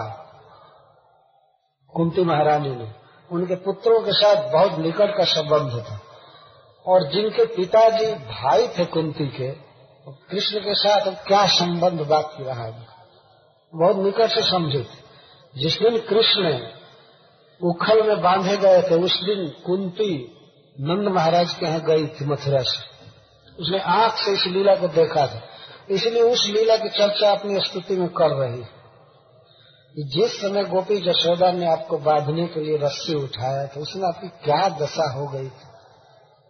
मैं तो बहुत भ्रम में पड़ जाती हूँ कि एक बार इस विश्व युद्ध के आप नायक बने। इतने इतने बड़े बड़े महारथियों के महान अस्त्रों से हमारे पुत्रों की रक्षा किए और उस समय रस्सी उठाते ही आप इतना भयभीत होकर रो रहे थे। निश्चित ही वह आपका नाटक नहीं था। वास्तव में आप रो रहे थे। तो उस लीला को और ऐश्वर्य की लीला को कुंती महारानी देखी थी। ब्रह्मास्त्र किस तरह आए थे आकाश में और कृष्ण ने किस तरह पाँचों ब्रह्मास्त्र को नष्ट किया और उत्तरा के गर्भ में भी जाकर नष्ट किया? कुंती महारानी पूरा इस बात को समझ रही थी। तो उन्होंने वर्णन किया। इसके बाद द्वादश भागवतों में से महाभागवत भीष्म पितामह अपना अनुभव कृष्ण के विषय में व्यक्त करेंगे। और उनका अनुभव समस्त राजर्षि, ब्रह्मर्षि आदि की सभा में हुआ था। सब लोग जुटे थे। सुखदेव गोस्वामी भी वहाँ जाकर सुन रहे थे। भगवान परशुराम जी आए थे, नारद जी वेदव्यास जी धौम्य ये सब ऋषि मुनि आए थे वहाँ। सर्वे शब्द का प्रयोग करते हैं शुद्ध गोस्वामी सभी ऋषि मुनि आए। तो ऋषि मुनियों की सभा में, कुरुक्षेत्र की भूमि में भीष्म पितामह कृष्ण का वर्णन कर रहे थे, डायरेक्ट कृष्ण के सामने। उन्होंने अपने जीवन का अनुभव दिया। और इसके बाद फिर शुद्ध गोस्वामी बोलते हैं। इसके बाद है हस्तिनापुर की नारियों का कृष्ण के विषय में मंतव्य। और वे छतों पर चढ़कर राजपथ पर चलने वाले कृष्ण को अंगुली से दिखा दिखा कर कहते, जानती हो सखी, ये कौन पुरुष है? ये कौन है? तुम जानती हो? कृष्ण के तेज और सौंदर्य से और सब स्त्रियाँ चकित थी बहुत चकित है, इसलिए उसका समाधान करते हुए अन्य नारियाँ बोलते हैं, जानती हो सखी कौन है? ये है साक्षात भगवान।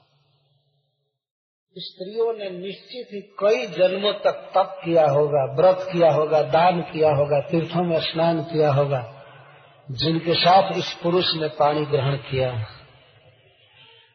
और वास्तव में सबसे सौभाग्यवती कोई, सौभाग्यशाली कोई जीव है तो भगवान की पत्नियाँ हैं। वो कृष्ण की सेवा करने का उनको पूरा पूरा अवसर है। वो कंग ही करते हैं, कृष्ण को पंखा डुलाती हैं, चरण दबाती हैं, भोजन बनाती हैं। तो इससे बड़ा स्वभाव क्या हो सकता है? तो नारी होने से उनके हृदय में यह पश्चाताप हो रहा है कि हमें क्यों नहीं विधाता ने सौभाग्य दिया? इस तरह भगवान सुंदर तो उनके मुख से वर्णन इसके बाद इसके बाद द्वारिका के लोगों के मुख से कृष्ण वर्णन आएगा तब शुद्ध गोस्वामी अंत में अपना फाइनल कंक्लूजन दिए। जो लोग भगवान श्री कृष्ण को स्त्रैण समझते हैं, वे कितने माया में हैं। इस सिद्धांत को वे कहे अंत में। और भगवान की लीला का द्वारिका में पत्नियों के साथ जो लीला है, उसका संक्षेप में वर्णन किया। ये सब प्रसंग आएँगे। भगवान के ये गुण, ऐसे तो पूरा भागवत भरा पड़ा है। समर्थ नहीं है किसी के कहने की और न सुनने की। लेकिन फिर भी जितना भी श्रवण कीर्तन किया जाए, उतना ही पूर्ण है। अपने आप ही वह पूर्ण है। तो आप सबसे आग्रह है कि आप अपने बंधु बांधवों को लाइए। समय तो एक एक मिनट बीत रहा है। भगवान कृष्ण के विषय में बड़े बड़े लोगों का अनुभव सुन लिया जाए यदि हम लोग भीष्म के ताना के मुख से सुने माता कुंती के मुख से सुन लेंगे तो आजकल के दुष्टों के मुख से कृष्ण के विषय में कोई बात निकलेगा तो हमारे मन को कोई उसका वैल्यू नहीं रहेगा। कृष्ण के विषय में आजकल भी लोग बोल, बोला करते हैं। एक महाखल ने महादुष्ट ने ग्रंथ लिखा है श्री कृष्ण की आत्मकथा। तो आप लोगों ने देखा होगा, नहीं देखा होगा लिखने वाला भी वो बिहारी बोका है, बिहार का है। तो वो लिखा है, कई बात मतलब कृष्ण स्वयं बोल रहे शुरू से अंत तक। मैं ऐसे मथुरा में जन्म लिया, मेरे सामने ये परिस्थिति थी, ये था, वो था, ऐसे किया, वैसे किया, ये किया। उसके मन में जो आ रहा है, वही कृष्ण के मुख से बोलता जा मैं डालमिया नगर डेहरी अनशन गया था तो एक व्यक्ति ला करके हमको दिया कि स्वामी जी, आप ये पढ़े हैं किताब? देखा, कौन किताब है? तो कृष्ण की आत्मकथा है। कृष्ण तो आत्मकथा गीता के रूप में किए हैं। तो अपनी कथा भगवान गीता के रूप में बोल रहे हैं, इसकी क्या ज़रूरत? नहीं, आप इसको पढ़िए तो। वो कहने लगा, इसको आप पढ़िए तो मैं कहा, मैं देखना नहीं चाहता, पढ़ने की बात तो दूर है। फिर भी कहा अच्छा दीजिए, देखता हूँ।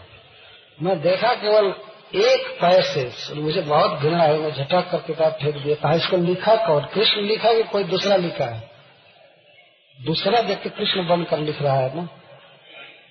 उसको लिखना चाहिए था, मेरी आत्मकथा। कृष्ण की आत्मकथा नहीं। कृष्ण के विषय में बड़े बड़े लोगों ने कहा है, और श्रीमद भागवत में सबका प्रवचन रखा गया है। कोई शोध करने की आवश्यकता नहीं है और भक्तों को चिंता नहीं करनी चाहिए। कृष्ण के विषय में सुखदेव गोस्वामी बोले हैं। वसुदेव जी बोले हैं, माता देव की बोली है, गोपियों ने कहा है, सखाओं ने, ब्रह्मा जी ने, भगवान शिव ने, इंद्र ने कहा है, मुस्कुंद महाराज ने कहा है। बहुत लोगों ने कृष्ण के विषय में प्रवचन किया है। बहुत पर्याप्त है। लेकिन हम लोगों का कर्तव्य है कि हम उसे ग्रहण करें। स्वयं भक्ति में दृढ़ होने के लिए और दूसरों को भी भक्त बनाने के लिए कृष्ण के इन गुणों का श्रवण बहुत आवश्यक है। तो आप सबको बहुत बहुत धन्यवाद है कि आप आए। लेकिन और अधिक धन्यवाद दूँगा यदि आप रेगुलर आते रहेंगे। भगवान विठल की शरण में हम लोग हैं। ये रखो माई का नाम रुक्मिणी जी का अर्थ है, क्या है? कि दूसरी कोई थी। रुक्मिणी जी ने? हम्म। तो श्री श्री विठल और रुक्मिणी जी की शरण में हम लोग हैं। उन्हीं की कथा चल रही है। बहुत सुंदर स्थान है। इस स्थान पर इस तरह की कथा? बहुत बड़ा सौभाग्य है हम लोगों का। जो सुंदरता है वास्तव में। तो फिर दूसरी सिटिंग में आप राइट टाइम आएँगे, इसकी अपेक्षा की जाती है, हरे कृष्ण जय श्री प्रभुपा